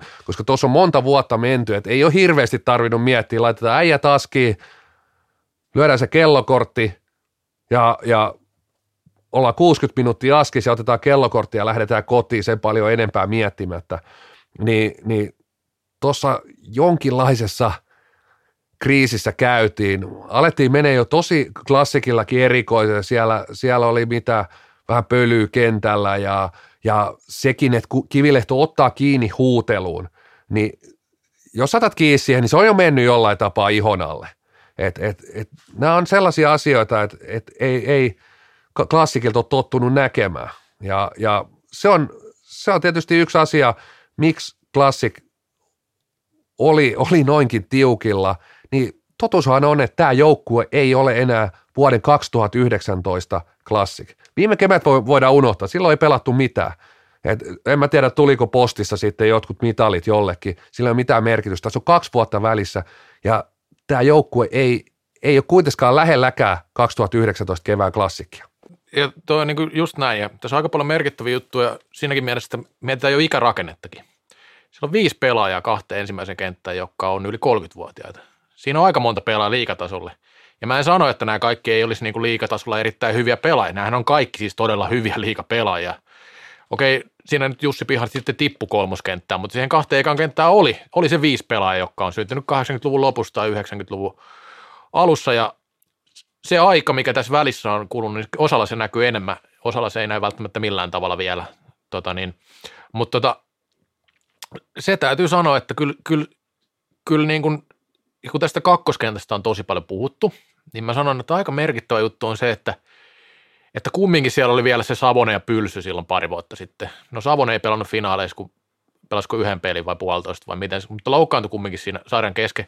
Mutta esimerkiksi se, että kuinka paljon sieltä tuli tehoja sitten sieltä toisesta kentästä. Että se ei ollut vaan sen ykköskentän hartioilla, vaikka se onkin todella kova kenttä. Nythän se on niin kuin eniten, tai eniten koskaan näyttänyt siltä, että tämä on ykköskentän varas tämä menestyminen. Että, että se täytyy kyllä allekirjoittaa, että kyllä sillä niin kuin, se on itse asiassa melkein jokaisella näistä kärkijoukkoista aika sama juttu periaatteessa, paitsi Tepsillä ehkä, mutta tota, niin, niin kuin aika vahvasti ollaan kumminkin sen yhden kentän varas. Niin, jos miettii 2019 finaaliengiä, niin kakkoskenttä Jussi Piha, Joonas Pylsy, Oskari Heikkilä oli aivan hemmetin hyvässä lennossa silloin. Leikkanen, Kivilehto, pakkipari ja nimenomaan voisi sanoa, että piha, leikkainen, kivilehto, lamminen, ehkä kaikilla tuosta kahdessa vuodessa pieni käyrä alaspäin, et, et, lastikka tietysti tullut tuohon sisään. Öö, kolmoskenttä oli Eetu Sikkinen, Aaro Helin, Albert Koskinen, Atte Eronen, Tino Salminen, siellä on noita samoja nimiä. Näen tärkein, että Tino Salmisen rooli on usein unohdettu, että tosi tärkeä tuolla kolmoskentässä noiden nuorten kanssa on se yksi isähahmo – isähahmo. Ja voi olla, voi olla, että nyt Jussi Piha siirrettiin kolmoseen, niin en tiedä toimiiko siellä. Piha ehkä eniten tässä kahdessa vuodessa näistä pelaajista taantunut. On, en tiedä, siis miettinyt näiden pelien perusteella, onko loukkaantumista vai onko siitä vaan, että joskus pelaajalla se itseluottamus, kun menee, niin siinä voi mennä kauan, että sen saa takaisin käärittyä kasa, mutta piha on niin totaalinen totaalinen varjo entisestään, että et, et, hänellä on ne omat vahvuudet ja isot puutteet myöskin, mutta hän on niin pystynyt vuosikausia pelaamaan niin liikan huipulla, on ollut maajoukkueessa, niillä tie, omilla vahvuuksilla pystynyt piilottaa ne heikkoudet. Nyt kun katsoo pihan pelaamista, niin oikeastaan hän pelaa koko aika pelkästään niillä heikkouksilla. Joo, ja täytyy sanoa, tai joutuu pelaamaan niillä heikkouksilla. Joo, ja täytyy sanoa tuosta, että kun siellä on ollut näitä niin sanottu nuori, nuoria siellä kolmossa. Niin kuinka nuoria ne enää sitten on, kun ne on 97 ja 96, nehän on 24, 25. Eli siellä on aika pitkään jouduttu kyttään sitä paikkaa ja siellä on tosi valmiita pelaajia mun mielestä ollut siinä kolmossa, semmoisia, jotka ansaitsisivat niin kuin, tai siis saisi monessa muussa joukko isomman rooli, ei ole saanut roolia tuolla, koska se on niin helvetin kova joukko ja siitähän siinä on kyse, ei siitä, että, että toi niin, etteikö tavallaan niin kuin olisi hyviä pelaajia. Mutta se, se, on kyllä mun mielestä kuuluu olla niin, että kilpailutilanne on se, että parhaat pelaajat tuommoisessa joukkueessa pitää ehdottomasti näin olla. Ja näähän rupeaa niin kuin, niin kuin olemaan sen, sen ikäisiä, että niitähän pitäisi niin kuin preikata preikata aika korkealle. Jos ruvetaan puhua esimerkiksi Eetu Sikkistä taitaa olla 97 syntynyt. Moni muukin näistä, Oskari Heikkilä taitaa olla 97 vai 96. Ja 99, nekin ajattelee, että Joona Rantala on 99 ja esimerkiksi Justus Kainulainen 99. Niin kyllä sen ikäiset pelaajat monesti on jo aika semmoisia kohtuullisen kovan luokan pelaaja jo liikas voi olla, että ei se, se ikä enää tee sitä. Alpo Laitilainen on poikkeus, hän on tosi nuori, 18-vuotias vasta, mutta pelaa kyllä tosi kypsästi. Mutta se täytyy sanoa, että, että niin, joo, kyllä tässä niin kuin mun mielestä, kun, kun miettii sitä varsinkin, että kun puhutaan tästä KRPstä, joka oli välierävastus, ja Oilersista, ne on tämän Classic Dynastia aikana homman molemmat melkein kaksi kentällistä pelaajia. Varmaan kaksi kentällistäkin oikeasti KRPlläkin tullut uusia pelaajia. Ja ne on ollut kaikki melkein kaikki todella hyviä hankintoja korkean profiilin. No ei kaikki, mutta sanotaan, että kumminkin niin kuin yksi kentällinen vähintään on ollut semmoisia pelaajia, mikä ottaa sitä kilpailua kiinni, tai siis sitä etua kiinni. Ja sitten siinä on se, että ne on ollut vielä hommannut niitä kohtuullisen nuorena ehkä vähän etukäteen niin kuin ajatellen niin kuin näitä vuosia, mikä tässä on tulossa. Ja ne on kasvanut ja ne on tosi kovia jätkiä nyt jo. Nyt jo. Eli siellä on tehty niin kuin oikeanlaisia siirtoja ja hankintoja. Kyllä tuolla on merkitystä, että ne rupeaa olemaan sitten niin parhaan sijassa pikkuhiljaa ne pelaajat. Allekirjoitan ja jossain mielessä kirjoitin tuohon itse, että, että klassikin rakennusprojekti, niin tiedä, onko se ihan epäonnistunut, mutta ei se ainakaan ole ihan täydellisesti onnistunut. Edelleen mun täytyy sanoa, ennen kuin ketään siellä vetää ihan piuhoja irti, niin klassikko on finaalin suosikki. On edelleen suurin mestarisuosikki. Mutta mä itse näen, että, että tuossa on ehkä ajauduttu vähän sellaiseen tiettyyn äh, umpikujaan. Varmasti siellä seurassa tiedostetaankin tämä, että, että siellä on ollut kaksi vahvaa kentällistä, aika selkeät kentällistä, ja sitten on ne nuoriso. Että minkä profiilin pelaajaa sä lähdet sinne naaraamaan. Niin oikeastaan niin kuin klassikkihan on metsästänyt tässä viime vuodet vaan ihan sitä ihan ihan ykköskorin pelaajaa. Ja voisiko sanoa, että tämän kauden muutokset, niin muutokset on ollut tosi pieniä. Sveitsiin lähdetty – ja sitten lastikka tullut. Et siinä on niinku isot muutokset tästä muutamalta viime vuodelta. Muutos on ollut tosi pientä ja tämä on mun mielestä yksi sellainen, mikä on pakko heittää ilmoille, että onko se muutos ollut kuitenkin liian pientä, että et vaikka siinä olisi tullut minkä korin pelaaja mihin kenttään, niin, niin sinne ei ole tullut sillä tavalla sellaista, että muistan niin kuin SSV-aikoinakin, niin sinne tuli vaikka joku Juho Järvinen – hirveä nälkä, ei ole voittanut mitään, pelannut, pelannut selkeästi heikoimmissa joukkoissa, tuli vaikka Kinnosen veljekset, niin ne aika hyvin niin kuin tartutti sitä nälkää myös niihin paljon voittaneisiin pelaajiin. pelaajiin. Ja klassikki ei juuri ton, ton tyyppistä pelaajaa ole tullut, et, et, ja mä ymmärrän sen niin kuin haasteen myöskin, koska siinä on niin kuin vahva joukko, että minkä profiilin pelaajaa sä lähdet sinne niin kuin hankkimaan seuraavaksi. Et, et, mielenkiintoinen klassikillakin, että mitä, mitä näistä huhuista kuuluu, että varmaan ensi vuoden rosteri hyvin samannäköinen jälleen, tuleeko Savonen takaisin, lähteekö joku ulkomaille, mutta se, että olisiko joukkue kaivannut jopa, jopa niin kuin isompaa, en tarkoita mitään myllerrystä, mutta selkeästi, että siinä olisi tuotu joka vuosi se yksi, kaksi vähän nälkäisempää pelaajaa, ja otit tuon kilpailun, niin joo, siellä on kilpailua, mutta sitten taas vähän kääntäen – niin onhan se hyvin hierarkinen joukkue ollut todella pitkä, että siinä on niin kuin selkeästi, tässä on ykköskori, kakkoskori ja kolmoskori, ja et, et sillä tavalla ulkoa katsotaan, että tuossa on kilpailua, mutta sitten kääntään, niin ei siellä välttämättä ole ollut loppupeleissä kilpailua sillä tavalla, mitä mä näen, että, että sä olisit onnistunut, niin sä nouset johonkin kakkoskenttään, vaan, vaan se asema on ja pysyy. Niin tätä mä just meina, meinasinkin siinä, että nythän se näkyy ensimmäisen kerran, kun näitä ketjuja ruvettiin muuttaa, että se kilpailu oikeasti näkyy, että siellä vaihtuu ne pelaajat. Mä väitän, että se on niin kuin tällä kaudella tullut ongelmaksi nimenomaan, että tämä ei ole tuottanut sitä, että, että ne olisi saanut isompaa roolia ne pelaajat, jotka on kehittynyt tässä vuosien varrella. Ja en, en todellakaan meinaa sitä, että niin kuin olisi ollut nimenomaan näistä pelipaikoista ei ole ollut mun mielestä tarpeeksi kilpailua viime vuosina. Et enemmänkin se on se, että miten treenataan, siitähän on puhuttu paljon, että kyllähän siellä niin kuin pääsee nämä nuoremmat pelaajat pelaamaan maailman parhaita vastaan. Se on niin kuin, totta kai se on niille niin kuin kehitysetu. Mutta tietenkin, jos ei sulla ole ovet aukeissa, pelaat viisi vuotta siellä kolmoskentässä kumminkin kehittyen koko ajan pelaajana, niin ei se, ei se välttämättä, tai siis ei varmasti, se ei varmasti niin kuin motivoi niin, niin hirveästi kuin se, että saisi oikeasti enemmän, enemmän roolia ja vastuuta. Että mä meinaan sitä, että totta kai näillä on ollut tietyillä maajoukkopelaajilla on ollut erilainen status osittain varmaan, ja siinä on varmaan semmoista sokeutta, mikä tulee sieltä sisältä ja tulee vähän ulkoakin, että ne on aina ennenkin pärjännyt, ne pärjää nytkin. Sillä että tota, nyt, nyt se näkyy mun mielestä, ja nyt niitä muutoksia tehtiin aika rohkeastikin, mikä oli hyvä asia. Mutta se, että tota niin, ö, kyllä, kyllä täytyy sanoa, niin kun puhut tuosta joukkojen rakentamisesta, niin kyllä heidän, heidän etu sinänsä on ollut se kumminkin, että se, mitä sieltä on lähtenyt, ne ei ole mennyt kilpailijoille, paitsi Joona Rantala. Se on, se on ihan selvä. Mutta muutenhan ne on mennyt käytännössä ulkomaille ja monesti vielä myös palannut sitten klassikkiin, jos on, jos on palannut, niin onhan tämä niin kuin vastustajien nähden ollut aika huomattava etu mun Ehdottomasti, ehdottomasti, että se, on, että se ei ole nimenomaan kilpailijan laari, laariin valunut ja, ja edelleen, edelleen korostan sitä, että tärkeähän on, että se rosteri myös säilyy, säilyy mutta siihen – siihen jollain aika-akselilla pitää, pitäisi tuoda mun mielestä uutta nälkää, uut, uutta semmoista kilpailua sinne sisään, vähän hämmentää sitä soppaa myöskin, että se pysyy freshinä ja tuoreena. Ja, ja kyllä tuossa sarjassa silti mielestäni klassikilla ei, ei edelleenkään ole mitään sellaisia pelillisiä ongelmia, vaikkei se peli ole juurikaan kehittynyt. Siinä on tietysti semmoinen aika yksinkertainen asia, että sen ei ole tarvinnut kehittyä – Classic on aika pelaajavetoinen ryhmä, että et sitä mietin siinä yhdessä kohtaa sarjaa, että kun jouduttiin vähän luiskaa, vähän ongelmiin, että et löytyykö sieltä niinku ratkaisukykyä sieltä penkin takaa, tuleeko siinä vaiheessa niitä apuja. Ja selkeästi ainakin niinku ketjumuutoksilla saatiin sitä apua sinne. Ja, ja, ja ehkä myös semmoista, että totuttu, että se rosteri on tämän sarjan selkeästi paras ja sekin varmasti hidastaa sitä voisiko sanoa pelin kehittämistä, mutta ei heillä nyt siinä edelleenkään tarkoita, että siinä ei ole juuri ongelmia. Ongelmia, että ainoa mitä mä näen, näin etenkin Laspisarjassa, osittain tässäkin sarjassa, parani. Toisaalta he ei ollut niin paljon semmoisissa tilanteissa, että olisi ollut se takaajomatka.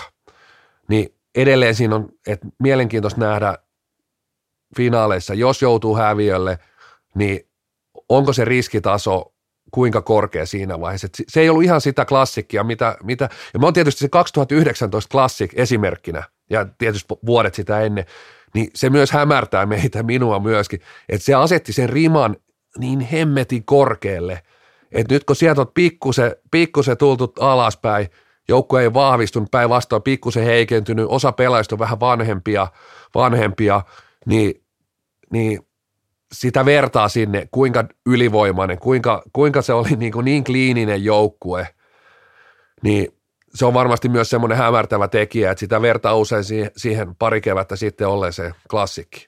Joo, ja kyllähän niin runkosarjan eka puolikas näytti siltä, että edelleenkin aika klassik-vetoisesti mennään kausi, mutta sitten alkoi ongelma pikkuhiljaa vähän ehkä kasaantuakin. Semmoinen juttu vielä liittyy tähän joukkojen rakentamiseen, ei tästä dynastiasta ja muusta voidaan puhua laajemmin jossain toisjaksossa vielä, mutta tota, niin, ja se, se, mä näen, että sillä on pieni merkitys, tai on sillä jotain merkitystä, että minkälainen, miksi tämä joukko on tämmöinen just nytten.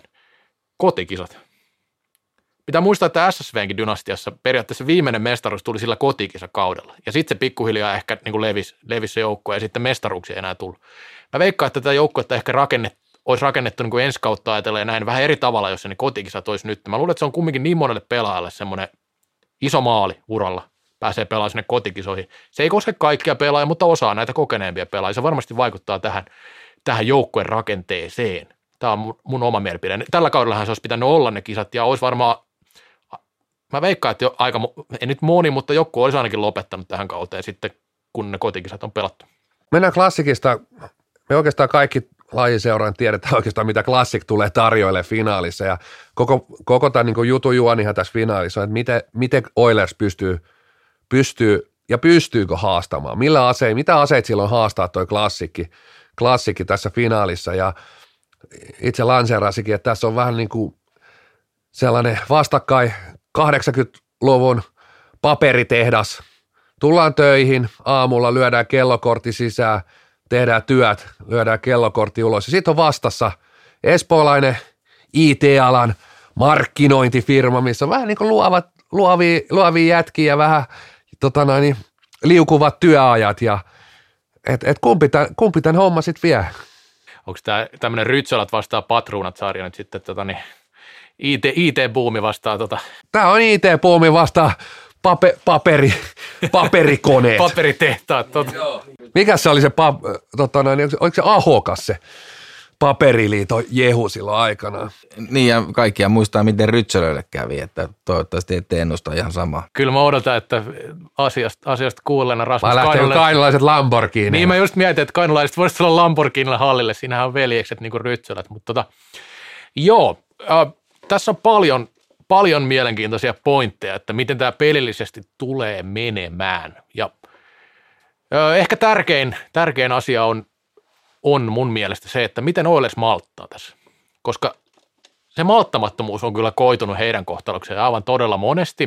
Ja Classic malttaa, niille ei ole kiire mihinkään. Ne pelaa sitä omaa peliä ja jauhaa, jauhaa vaikka niin kuin tonne juhannukseen asti siis niin kuin sillä omalla, omalla tavallaan. Ja sitten taas Oilers on kumminkin edelleen vielä vähän kuriton joukkue. Tai siis niin kuin suhteessa tosi kuriton, jos verrataan klassikkiin.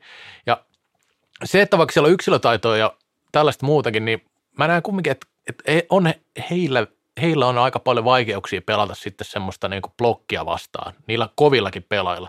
Että kun Oilersille annat periaatteessa sen pallohallinnan, Tepsikin pystyi siinä tosi hyvin, Indias pystyi mun mielestä hyvin siinä, että, että antoi anto periaatteessa pyörittää py- pitkiä hyökkäyksiä, mikä ei sitten tuottanut niin paljon tulosta, että Oilers tarvii sen, että se peli virtaa. Se on oikeasti se niiden, niiden iso ase.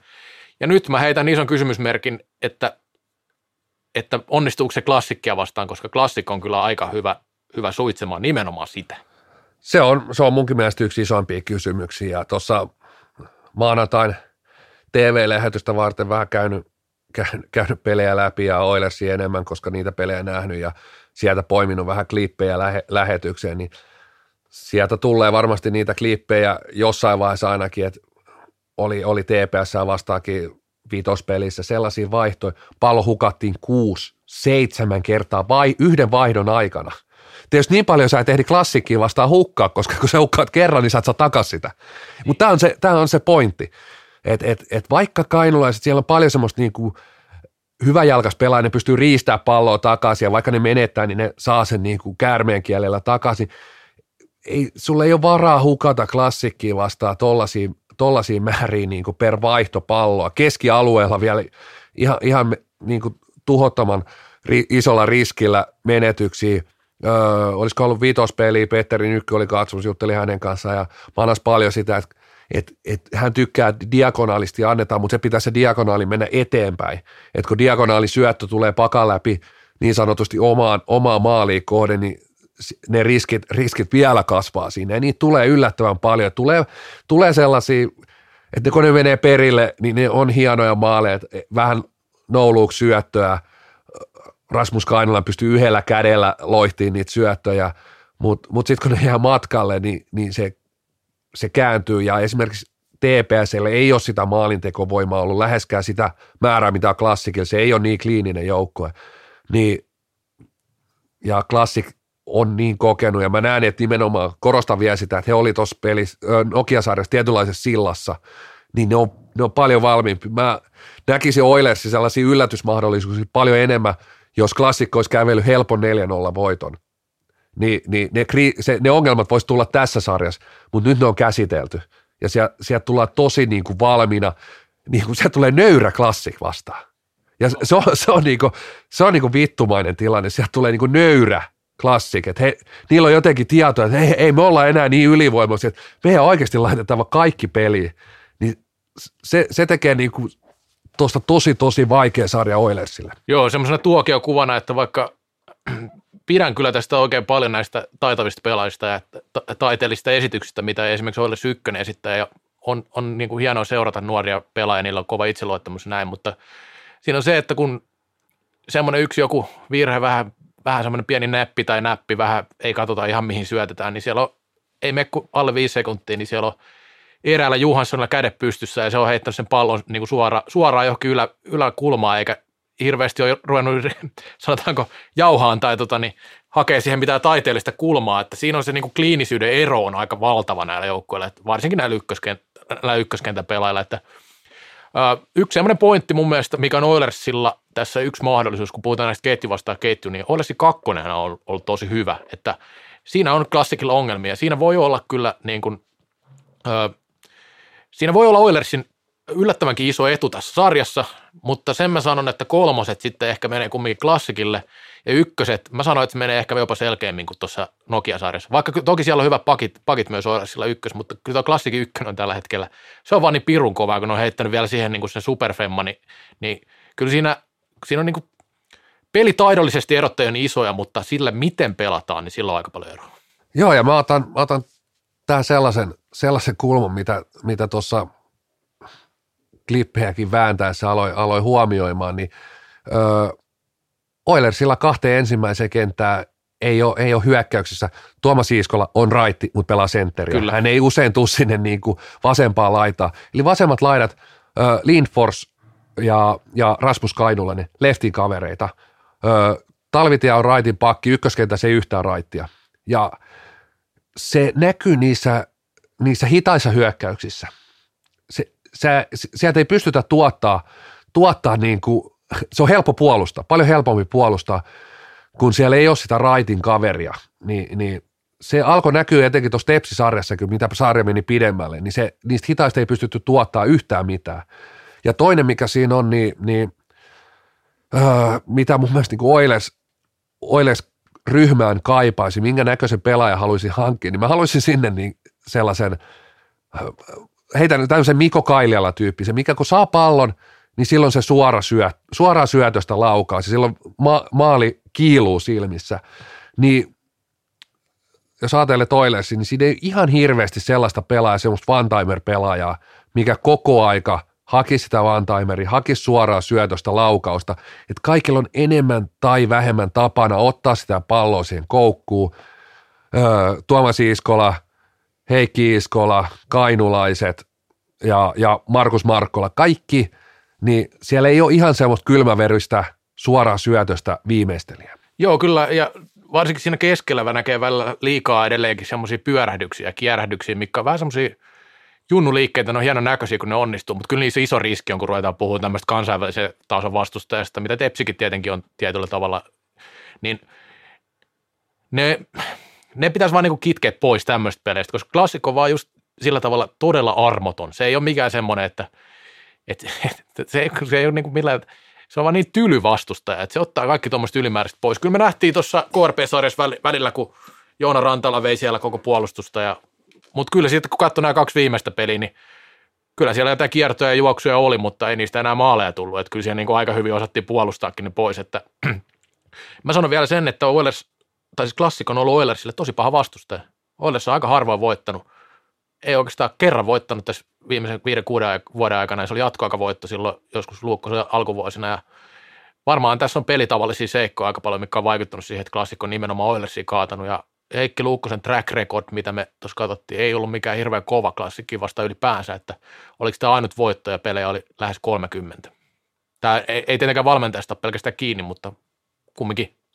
Mielenkiintoinen nähdä, miten, mikä on se Oilersin sellainen henkinen tila, henkinen kapasiteetti, valmius.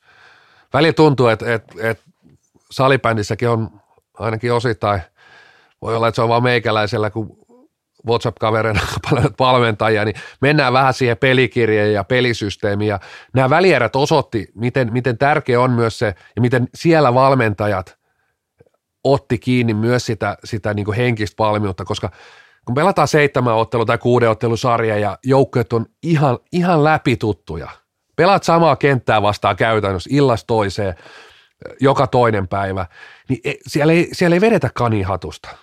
Ei, siellä on just tämmöisiä pieni härmä vähän vaihtaa, vaihtaa niin kenttäjärjestystä tai ehkä kani voidaan vetää jostain vapaarista tai erikoistilanteessa hatusta, mutta se perus iso kuva, niin ei siinä tapahdu. Ei, ei sieltä tapahdu, että TPS lähtisi, lähtisi lankusta asti karvaamaan tai näin poispäin.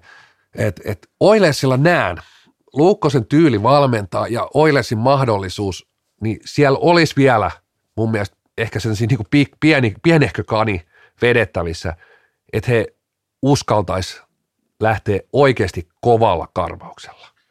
Ihan, ihan sillä niin kuin, niin kuin tappikarvauksella, että he pelasivat koko sarjan, he, he ei tarvinnut käyttää sitä. Se on, se on tietyllä tapaa heidän ässä vielä hihas, että he ei tarvinnut käyttää sitä tässä pudotuspeleissä vielä. Joo, mä mietin tuon sama juttu, mutta pieni kyssäri haluan heittää siitä, että tuo klassikko on paras prässi purkaaja näistä kaikista liikajoukkoista, mutta kyllähän se on parhaimmillaan toiminut. Muistan se yhden peli, mikä syksynä sitten olikaan, mutta Tapiolossa, kun ainakin se alkuun toimi, toki hävisivät sitten lopulta, mutta, mutta saivat siihen niin kuin ainakin puoleen peliin asti pystyvät viemään sitä aika hyvin just sillä, sillä vähän niin kuin housut kintuissa klassiksi siinä vaiheessa, kun pistivät sen korkean prässin, mutta mä en tiedä, toimiko se pitkällä tähtäimellä niin hyvin, että se voi niin, toimia. Tässä on, tämä on, tämä pitkä sarja, että sitä on niin kuin aika vaikea, vaikea niin kuin pumppaa, pumppaa yhtä sarjaa niin kuin ylhäältä, ylhäältä, mutta me palaan vähän henkisen tilaan vielä, että, että miten se, mitä Oilersissa tapahtui tuon niin välierän jälkeen, että kyllä siellä on niin kuin jollain tapaa mahdollisuus myös, että myös semmoinen, että, että tämä, on, tämä on se nyt, mitä, mitä voidaan saavuttaa jo. Että, että pystytäänkö, että onko siellä se oikea usko niin kuin, ja sellainen niin kuin valmius siihen työntekoon, että mitä klassikkiin vastaan. TPS-sarjassakin, kun mentiin pidemmälle sarjassa, niin, niin sieltä tuli mun mielestä semmoista niin kuin ulospäin näkyy, että, että kun TPS alkoi päästä sinne ihon alle, peli meni äärimmäisen fyysiseksi painimiseksi, niin, niin siellä oli semmoinen, että tämä ei ole enää kauhean kiva. Ja jos klassik pystyy siihen hiukankin, että, että Oilersille tulee se olo, että tämä ei ole kivaa, täällä voi vähän sattua, niin se sarja, sitten sit se kolikko kääntyy tosi merkittävästi klassikille. Ja mä otan tästä tuomarilinjan myöskin niin kuin puheeksi, koska molemmissa sarjoissa, öö, mitä on kuullut, toista sarjaa seurasin niin hyvin, että siitä ei tarvitse kuulopuhoita, mutta toisessakin sarjassa tapahtui, mitä pidemmälle sarja meni, niin, niin voisiko sanoa, että enemmän, enemmän sallittiin. Ihan semmoista vääntämistä, ei tullut mitään, nämä oli hyvin siistejä sarjoja kuitenkin. Että täällä ei niin lähdetty hölmöilyihin ja ei otettu isoja penalteja, mutta öö, enemmän sait rikkeitä tehdä, koko aika semmoista pientä naputusta, kulmissa saat vääntää enemmän. Ja se on aika luonnollista, kun mennään niin kuin ratkaisupeliin, niin tuomareille tulee sen, että antaa poikien ratko. Ei vihelletä enää, että annetaan poikia ratko. Ja sitten siinä tulee vähän sellaista sekaannusta, että, että mitä näkyy etenkin tuossa Turun että sitten kun vihelletäänkin se rike, niin se tuntuu niin kuin, että miksi sä vihellät tuosta, koska sä oot 60 minuuttia antanut hakata. Ja sitten tulee semmoinen niin hyvin sekava tilanne, että, että, että mikä mailarike nyt on rike, mikä ei ole. Ja toihan sataa, jos linja menee tohon, niin sehän sataa klassikin laari ihan totaalisesti. Joo, ja tässä kun on nyt paljon klassikin plussia nosteltu ja Oilers jotain miinuksia, niin pitää kyllä sanoa, että kyllähän niin Oilers kokonaisprofiililta on taitavampi ja on fyysisesti erittäin kykenevä joukko nykyään, on vauhtia, on, on, on siellä sitä fyysistä niin kuin kovuuttakin kyllä, ja tosiaan taito löytyy. Ja sitten kyllä niin kuin yksi asia, missä Oilers mun mielestä on aika selkeästi edellä, niin erikoistilanne, ylivoimapelaaminen varsinkin, kyllähän klassikalivoimalla tosi hyvä on, mutta se on näistä tiukoista peleistä tulee olemaan aika iso, iso juttu, tämä on vanha klisee, mutta se on totta, miksi, miksi, miksi sitä nyt kieltämään, että klassikilla ylivoimapeli on sakannut, vaikka siellä on kuinka kovin jätki pistää sinne, ja se, millä Oilers, Oilersin niin parhaat avut tässä olisi se, että se pelinopeus, kun saisi pysymään korkeana, niin siinä klassik kyllä jää. Et se on vaan, että se vaatisi sitten niin ehkä korvien välistä sitä, että sitä pitäisi vähän niin nopeuttaa sitä kaikkea, kaikkea siinä tekemiseen. En tiedä, muuttuuko se näin nopeasti, mutta kyllä Oilersilla niin kuin kaikki eväät on olemassa ja on, on olemassa siihen, että klassik näyttää niin kuin hölmöltä ja hitaalta vastustajalta jopa, niin kuin, tämä on nyt karrikoitu, mutta sanotaan näin, että kyllä siellä niin semmoiseen hullumyllyyn on, on, on kaikki ainekset, jos kaikki natsaa, mutta, mutta niin kuin puhuttu, niin klassikko tässä on en, ennakkosuosikki. Yksi sellainen asia, mikä on mielenkiintoinen, niin toi maalivahti peli myös. On, ja se, se, se menee muun papereissa kyllä selvästi Lassi Torisevalla. Kaltiasella on ollut hyviä hetki, olen tietysti nähnyt näitä Oilersin pelejä äärimmäisen paljon tässä pudotuspeleissä, mutta ja hän kuuluu F-liigan top 5 maalivahti, mut koko se, se vaan näkyy tietyissä tilanteissa, että et, jos, hän ei, jos hän ei pääse, hän on lähitorjujana äärimmäisen hyvä, mutta niissä tilanteissa, kun hän ei ehdi sieltä viivalta vastaan, niin se koko on vaan, hän on, hän on ikävä kyllä se 5, 6, mieluiten 7 senttiä liian lyhyt maalivahti. Ja, ja se, se tekee sen, että Toriseva on, Toriseva on tietysti pelannut paljon kovemmissa paikoissa. Hän on aina onnistunut kovissa paikoissa.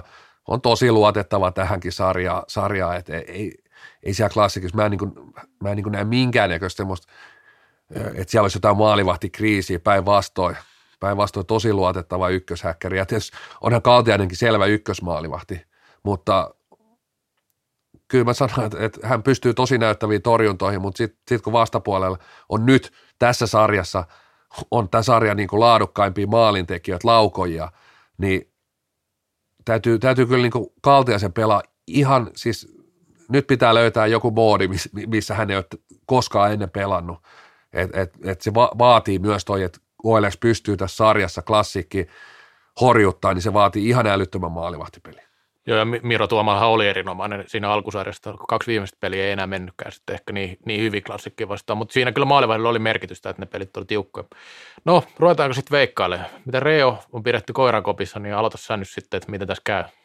Joo, mä haluaisin sanoa vielä sen tuohon, että tuota, itse kentällä pelaajana tuo veskarihomma on erittäin tärkeä. Mikä, se luo niin paljon fiilis, kun siellä on semmoinen veskari, että sä voit luottaa, sä voit jopa niinku antaa jonkun vedon mennä niin, että hän näkee kunnolla, että ei ole maskii siinä itse. Ja sitten taas päinvastoin, jos siellä on joku tuommoinen niinku pari vikaa matsi, ei mennyt QRP-maali, vaan ihan putkeen, niin kyllä siellä alkaa silleen, niinku, että vittu, ota nyt jotain kiinni edes, please. Ja sitten mä näkisin sen, että kumpi hyödyntää, kun nämä pitkät sarjat tunnetaan just niin kuin Toni sanoi läpi kotasin kaikki, niin kumpi on skarpimpi ja rokottaa toisen vireistä. Et siellä on kaksi niin taitavaa jengiä, että sitten kun joku tekee sen aivopierun ja toinen pystyy sen hyödyntämään, niin ne on paljon niitä. Että. Joo, tuohon pakko ottaa väliin, että kyllä se tämmöisissä sarjoissa, etenkin jos mennään, varmasti tulee niitä vähämaalisiakin pelejä, vaikka maalintekovoimaa on, niin just tämmöinen, että maalivahdilla menee helppo tai joku, joku sen tötöilee, että vaikka sitä kuinka nollata, niin ei tuolla, tuolla ole hirveästi varaa antaa niitä kauhean helppoja maaleja. Et itse, kun tiedetään minkälaisen työn joudut joka maalin eteen tekemään tässä sarjassa, ja sitten jos annat sen niin kuin ilmaisen kaverille, niin ne on, niin kuin, ne on helposti sellaisia latistavia, latistavia maaleja, saattaa kääntää pelejä.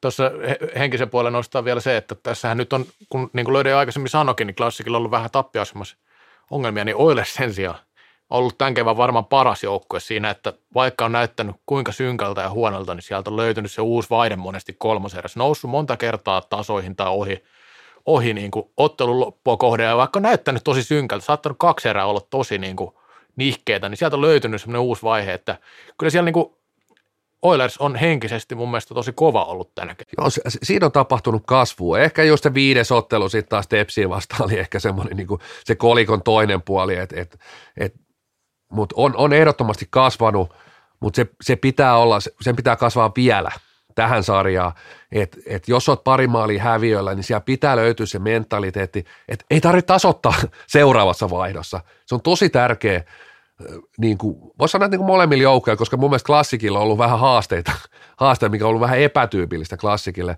Oilersilla osittain, osittain myös näkyy niitä piirteitä, että et aistii se tilanne, mikä on taululla, paljon on kellossa aikaa. Ne on tämmöisissä otteluissa tosi tärkeitä, että et, jos olet 2-0 häviöllä – niin ei sun tarvitse kaht- kymmenen minuutin kohdalla, niin ei tarvitse kahteen kolmeen vaihtoon niin yrittää tasoittaa, koska sä voit kustaa koko pelin siinä seuraavia kahden kolme. Että jos on niin neljä nolla, niin sitten tämä peli on niin taputeltu tällä tasolla, voisiko sanoa kuitenkin niin 99 kertaa sadasta. Ai sit totuus esi.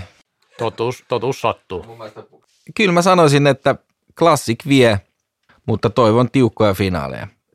Oilersin yllätyksellisyys on ehkä se ase, millä ne voi taitella mestaruuden, mutta mä sanon 4-2. Classic. Harmittavasti, mutta tämä menee klassikille 4-0.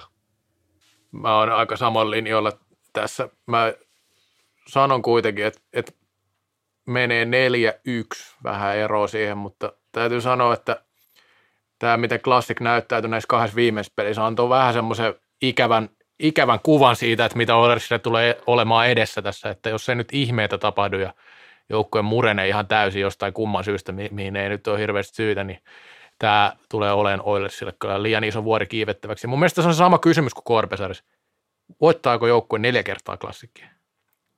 Ja KRP voitti kolme kertaa, että hyvin lähellä oli jo, mutta sitten tätä klassikkia, mikä nähtiin kaksi kertaa tässä niin se neljä kertaa, niin en mä vaan pysty näkemään sitä, se on ikävä kyllä näin.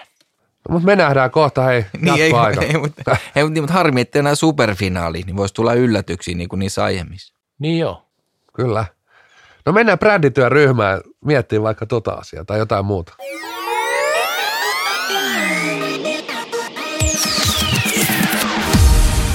Kallokääst. IFFn Aisan kannattaja. No niin, se pyörii. Kuka tämä nyt Ai, ai, ai, jatkoaika. Ohjelma ylivoimaisesti paskin osuus lähtee käyntiin ja meillähän ei ollut, mä muistin väärin, ei meillä ole mitään brändityöryhmää enää olemassa. Sehän on kuopattu jo, Ei ole. ei vai? Ei Eikö tämä tuulee huutelua? Mutta on tässä tuuleen huutelu-osuus, mutta tämä on brändityöryhmä. Ai jaa, okei. Okay. Kyllä me vielä ollaan brändityöryhmä, kun muista tuntuu, että vielä on vähän kehitettävää tässä lajissa, niin ehkä vähän pitää välillä huudella tuuleen. Me ollaan vaan niin tuuleen huutelijoita brändityöryhmän sisällä. No niin, mutta mennään, mennään, mennään tota noin, niin päivän aiheeseen. Ja tuossa öö, F-liiga tullut neloselta, tai siis ruudulta, neloselta tulee finaalilta, mutta ruudulta puskettu, puskettu lähetyksiä. Ja se tulee aina erätauko-ohjelmaa, jossain näytetään sitä keskiympyrää ja joskus sinne on repo se sählyohjelmakin tungettu väliin ja jossain on highlightsia ja sitten on näitä, näitä haastatteluja, maajoukkueen haastatteluja. Ja nyt olisi meidän aika keksiä, että, että sehän on niin todella tutkittu juttu, että, että jos sieltä näytetään jotain epäkiinnostavaa ohjelmaa, niin siis katsoja tippuu. Et, et ne vaihtaa kanavaa ja sitten ne jää toiselle kanavalle. Et se on niin kuin aina urheilulähetyksissä riski, että mitä sä laitat sinne. Et se on tietysti mahdollisuuskin. Jos siellä on laadukasta kamaa, niin jengi jää sinne ja saattaa jopa jotkut katsoa pelkästään sitä. Mutta nyt olisi, nyt olisi duunina miettiä, että mitä sieltä F-liigatauolta teidän mielestä voisi lähettää. Siis oot sä sitä mieltä, että me mietitään tätä sen takia, että sieltä ei nyt tulisi laadukasta väliaikaohjelmaa. Eikö se ole mun mielestä siellä kaikki kunnossa?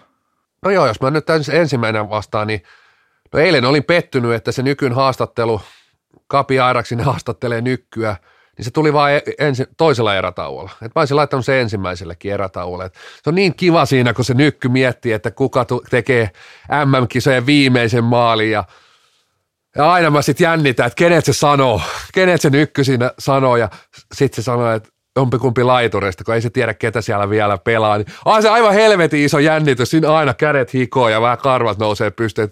Onko se Juhan, Sali, Juhan? Ei, ei, se ei sano sitä. Pakko myöntää, että mä en, ole, mä en ole kuunnellut kokonaan kertaakaan vielä sitä nykyn, nykyhaastattelua siinä, että finaalejakaan voisi kuunnella, koska Ruutu Plussan ostavana, niin haluan ehdottomasti jotain tuommoista, että varsinkin kun katsoo, mikä kattaus siellä on niin studiossa erätauolla, niin kyllä mä niin kuin tota nykkyä kattelen. Joo, siinähän on ollut Nykkyä ja Salinia ja Miko Kailiala ja tähän on noussut tämmöiseksi isoksi some-puheenaiheeksi nämä haastattelut. Yhdistänyt sählykansaa.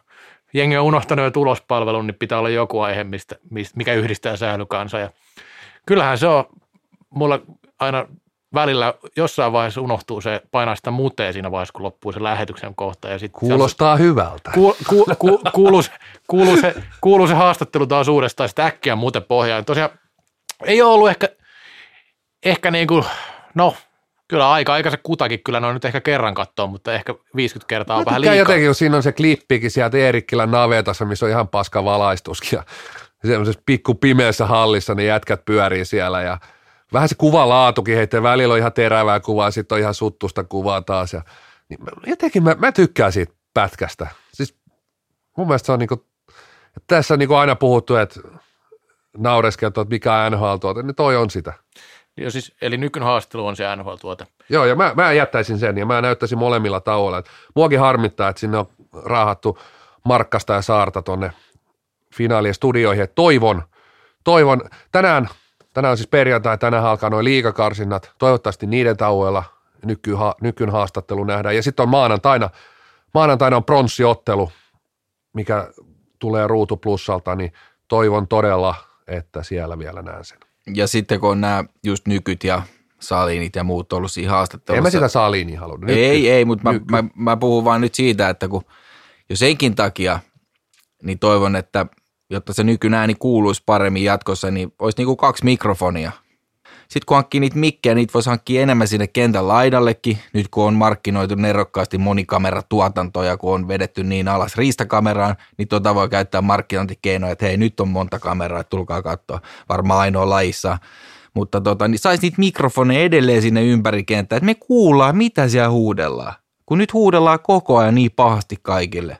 Tulee paha mieli, Olisiko se sun erätauko? Laitetaan pyörin ne huutelut. Joo, no e- eri. Sitten me tiedetään, ei kenenkään tarvi niinku tuolla niinku presseissä puhua sitten, että kun nyt on huudeltu ja kukaan ei sano, että mitä on huudeltu, niin me kuultaisiin se livenä suoraan ja me voidaan tehdä se oma arvio, onko se ok vai eikö se ok. Niin, tämä on nyt tämmöinen digitalk-vaihtoehto. Tota, niin, joo, tauko no minä en tietenkään kovin kauaksi katsonut tätä tauko tästä studiosta ja tietenkin Reo TV vanhat jaksot. Niitähän on muutama tehty, sama formaatti periaatteessa, että no ne, niitä joutuu kyllä vähän pätkiä, että siinä kumminkin tuli semmoinen jatkuva, jatkuva juoninen jännäri periaatteessa, että niinku pitää katsoa monta peliä, että näkee yhden jakson Reo TVtä. Ja sitten, jos, sitten kun ne joskus loppuu ja tarvitaan vähän uusia ohjelmia kiertoon, niin mun mielestä on vähän vanha-aikaista ajatella, että pitäisi olla vain videokuva, että kyllä mä pistäisin vaan ihan ääninä niin noita nostalgiapaloja sinne.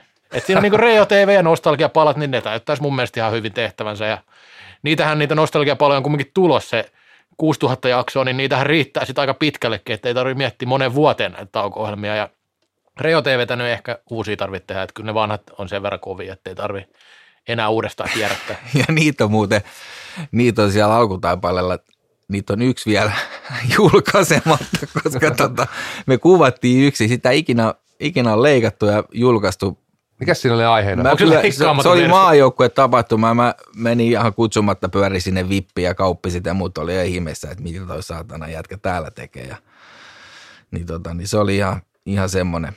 Maajoukko, Kouvo, olisiko ollut Kouvolassa? Onko se pelattu salibändiä koskaan? Ei. Ei se voisi nyt Kouvola olla. Mutta... Ei se voi olla. Varmaan Kokkola. Ei me nyt, ko- Kokkola. nyt Kokkola asti lähettäisi autolla ajaa. Tuleeko, koska tulee uncut-versio? Kyllä sen voisi julkaista. Ei sitä tarvitse leikata. En mä tiedä, vai oliko Ei näitä podeakaan leikata kulma. No mutta, Joo. oliko sulla Reksa joku ohjelmaehdotus vai oliko tämä nyt vaan? En mä tiedä, kun siis pähkinöillä ei saa kuapinoita, niin en mä tiedä, ei ole, ei ole rahaa, ei ole käsiä, niin kuin joku sanoi. Eikä... Et jos sitä kenttää vaan keskiympyrää vaan kuvaa siihen junnut lämimään. No jos nyt totta puhutaan, niin musta se on aika kiva se keskiympyrä, koska silloin ei ainakaan menetä mitään. Voi mennä käymään siellä jääkaapilla. no joo. No joo. Siinähän niitä. Mutta sitten vielä, varmaan joku asia on taas jäänyt vähän harmittaa, harmittaa että viikon aikana, että riittääkö joku? Onko teillä jotain? Mulla kyllä on yksi. Mä voin ottaa tämä alkuun. Tää, tästä on puhuttu tässä jaksossakin. Että Mielestäni jo riittää huutelu eli kommunikointi. Oikeastaan kommunikointi pitäisi kieltää. Tästä huutelusta puhuttu paljon. Mun mielestä ei pitäisi puhua mitään kentällä enää. Et se on niinku, jos on puhuttu, että tulee päätakleja ja kypärää, niin ei mitään kypärää. Kun kuonokopat, ei saa puhua mitään. Ja lehdistötilaisuudet mun mielestä pitäisi vetää pantomiinina. En kiistä, että siellä on varmasti huudeltu jotain typeryksiä, mutta mun mielestä vähän niin kuin, öö, menee vähän, vähän hassuksi tämä nyt, että ei, ei sitä mitenkään yksilöidä, että mitä on huudeltu ja kuka on huutanut. Tuossakin niin kuin tuli, Kivilehdellä oli varmasti pointti, mutta jos sanoo, että nostaa koko KRP tuollain esille, että KRP on huudellut, niin kyllä siinä pitäisi pystyä vähän paremmin yksilöimään, että mistä on ollut kysymys. Hyviä pointteja. Mun, mun mielestä toi niinku, voisi olla niin jo riittää asialliset loppupressit tai mitä näitä klassikilla on, mä en tiedä millä nimellä niitä. Eikö ne pressi ole? Lehdistötilaisuus. Niin, no niin, just lehdistötilaisuus, vittu mikä nimi. Lehdistö on ollut vuosikausia paikalla. Se on totta. Jo riittää printti. No, Kerran Siltanen kävi siellä nukahti kesken lehdistötilaisuuden. Ja just tämän takia niin jo riittää asialliset lehdistötilaisuudet, vaan siis tämmöinen niinku pikku roustaaminen siinä niinku – pelin jälkeen, niin jo riittää asialliset lehdistötilaisuudet. Itse asiassa sytyi jotenkin muuten tuohon Silson, Silson tuohon. Että pakko oli mennä, mä tiedän, että Nikunen, Nikunen tykkää tämmöisestä Sportpitch jutuista, niin keltaisesta ruusussa on tuommoisia suukapuloita ja suupalloja, ne on 20 euroa kipale. Ei edes paha hintainen – jos ajattelet, että suojalasit, ne on melkein tuplasti kalliimpia, tai ne on 340, niin tämmöisen saat 20, ei huuda muuten kukaan enää kentällä. Ja tuossa on niinku, pitää laittaa linkki tuosta Nikuselle, että toho, siihen saa niinku siihen palloon saa vielä jonkun yhteistyökumppaninkin, keltainen ruusu tai joku, hot lipsi tai joku vastaava. Tuonne muu... Niitä on eri värisinäkin, saa jengin väreissäkin näitä. Niitä on silikonisia ja vaikka mitä näitä suupalloja. Vaikka tämä onkin Tai tää, suukapuloita, kumpi haluka. Onpa ollut muuten mielenkiintoista kerrankin tai pitkästä aikaa noin lehdistötilaisuudet, tota, niin on oikein tapahtunutkin jotain näissä pudotuspeleissä, että runkosarjassa mä en ehkä ihan pidä niitä hyvänä konseptina, mutta kyllä pudotuspeleissä näköjään sen verran tulee kumminkin tämmöistä nokittelua, että kyllä näitä nyt ainakin pudotuspeleissä kannattaisi vähän jauhaa, että kyllähän siellä niin kuin sanan säilä lentänyt, ei kaikki ole mennyt ehkä kaikki oppikirjan mukaisesti, mutta, mutta on niissä välillä jotain, mihin tarttua, että kyllä siellä niin kuin kaikenlaista hiekotusta ollut sanan tähtipölyä ja mitä kaikkea siellä on etitty, etitty Raholasta, että onko se pölyinen se lattia, niin onhan nämä nyt mielenkiintoisia ollut tähän asti. Ja sitten oli tämä Petteri ulostulokin tässä aikaisemmin. No mä heitän tähän, että jo riittää pronssiottelut. Kai ne joukkueet haluaa ne pelaa, mutta mun puolesta ne saisi riittää. Olisiko joku niin kuin helpompi? Kun mä mietin, että onhan meillä siis lajin sisällä on yksi, yksi tuote, millä sen saisi vähän nopeammin. Ai Fortuna. Kyllä. Niin saahan sen pelattua, mutta se on kuitenkin pronssiot. Tietysti siinä on vähän sellainen, mä oon miettinyt tuota pronssiot, siitä on keskusteltu tietysti vuosikausia myöskin, että onhan siinä kiva, että toinen, toinenkin joukkueen mestarin lisäksi sit saa se kiva saunailla, että hei voitettiin vikapeli, jee jee. Onko se niin kuin sillä että halutaan vaan niin olla mukava. Niin varmaan joillekin joukkueille, se on itse päässyt yhtä pronssipeliä pelaamaan, niin se oli vielä paikallispeli IFK SSV, niin tota, olihan se ihan vitsi. Ja Siis silleen niin kuin Turpaa tuli meille. niin, siellä, Hävittiin niinku, se siellä, peli. siellä niinku, ei se, se ei niinku kiinnostanut kuin kilo paskaa. Etkö sä muuten ollut seuraavallakin kaudella vielä, kun Oli, tuli pronssi kouraa vielä. Mä, joo, se selkä hajosi, mutta mä ei räpiköidä siinä jo, jonkun pelin kokoonpanoissa, mutta tota, joo, sehän meni siellä välierissä. Espoo pojat tuli kaksi yhtä aikaa. Taklas molemmat, mutta maalin takana ja siinä vähän napsahti. Ja, mutta eihän siitä mitään, se oli ihan silloin pelattiin vähän kovempaa kuin nykyään. Niin Ja oli- mä kuulin taas Twitteristä, että ennen oli kuulemma tosi siistiä peliä. Oli, oli. Just tämä oli tosi siistiä, just että ajettiin siellä nätisti, mutta tota, mut just tälleen mä otin joku vanha oranssi lapase proostikin joltain yläastajat siellä pronssipeliin, pelasi sillä ja et, se oli, ei, kun, ei kiinnostanut edelleenkään yhtään, että siellä mietittiin jo alkulämmössä, että missä saunassa mennään ja mitä illalla tehdään, että onhan se niin kuin tuossa pelataan mestaruudesta ainakin pääkaupunkiseudulla ja toivottavasti nyt edelleen Tampereella nyt tällä kaudella, niin tota, mikä, mikä muu voi kiinnostaa, jos on mahis voittaa, niin joku tommonen himmelätkä. Ug. Repe on puhunut jälleen kerran saatu, saatu Repeä Siltsun kanssa, Siltsun kanssa tota noin, tarinat purkkiin ja lähdetään jännittää finaaleita ja maanantaina se alkaa. Maanantaina se alkaa.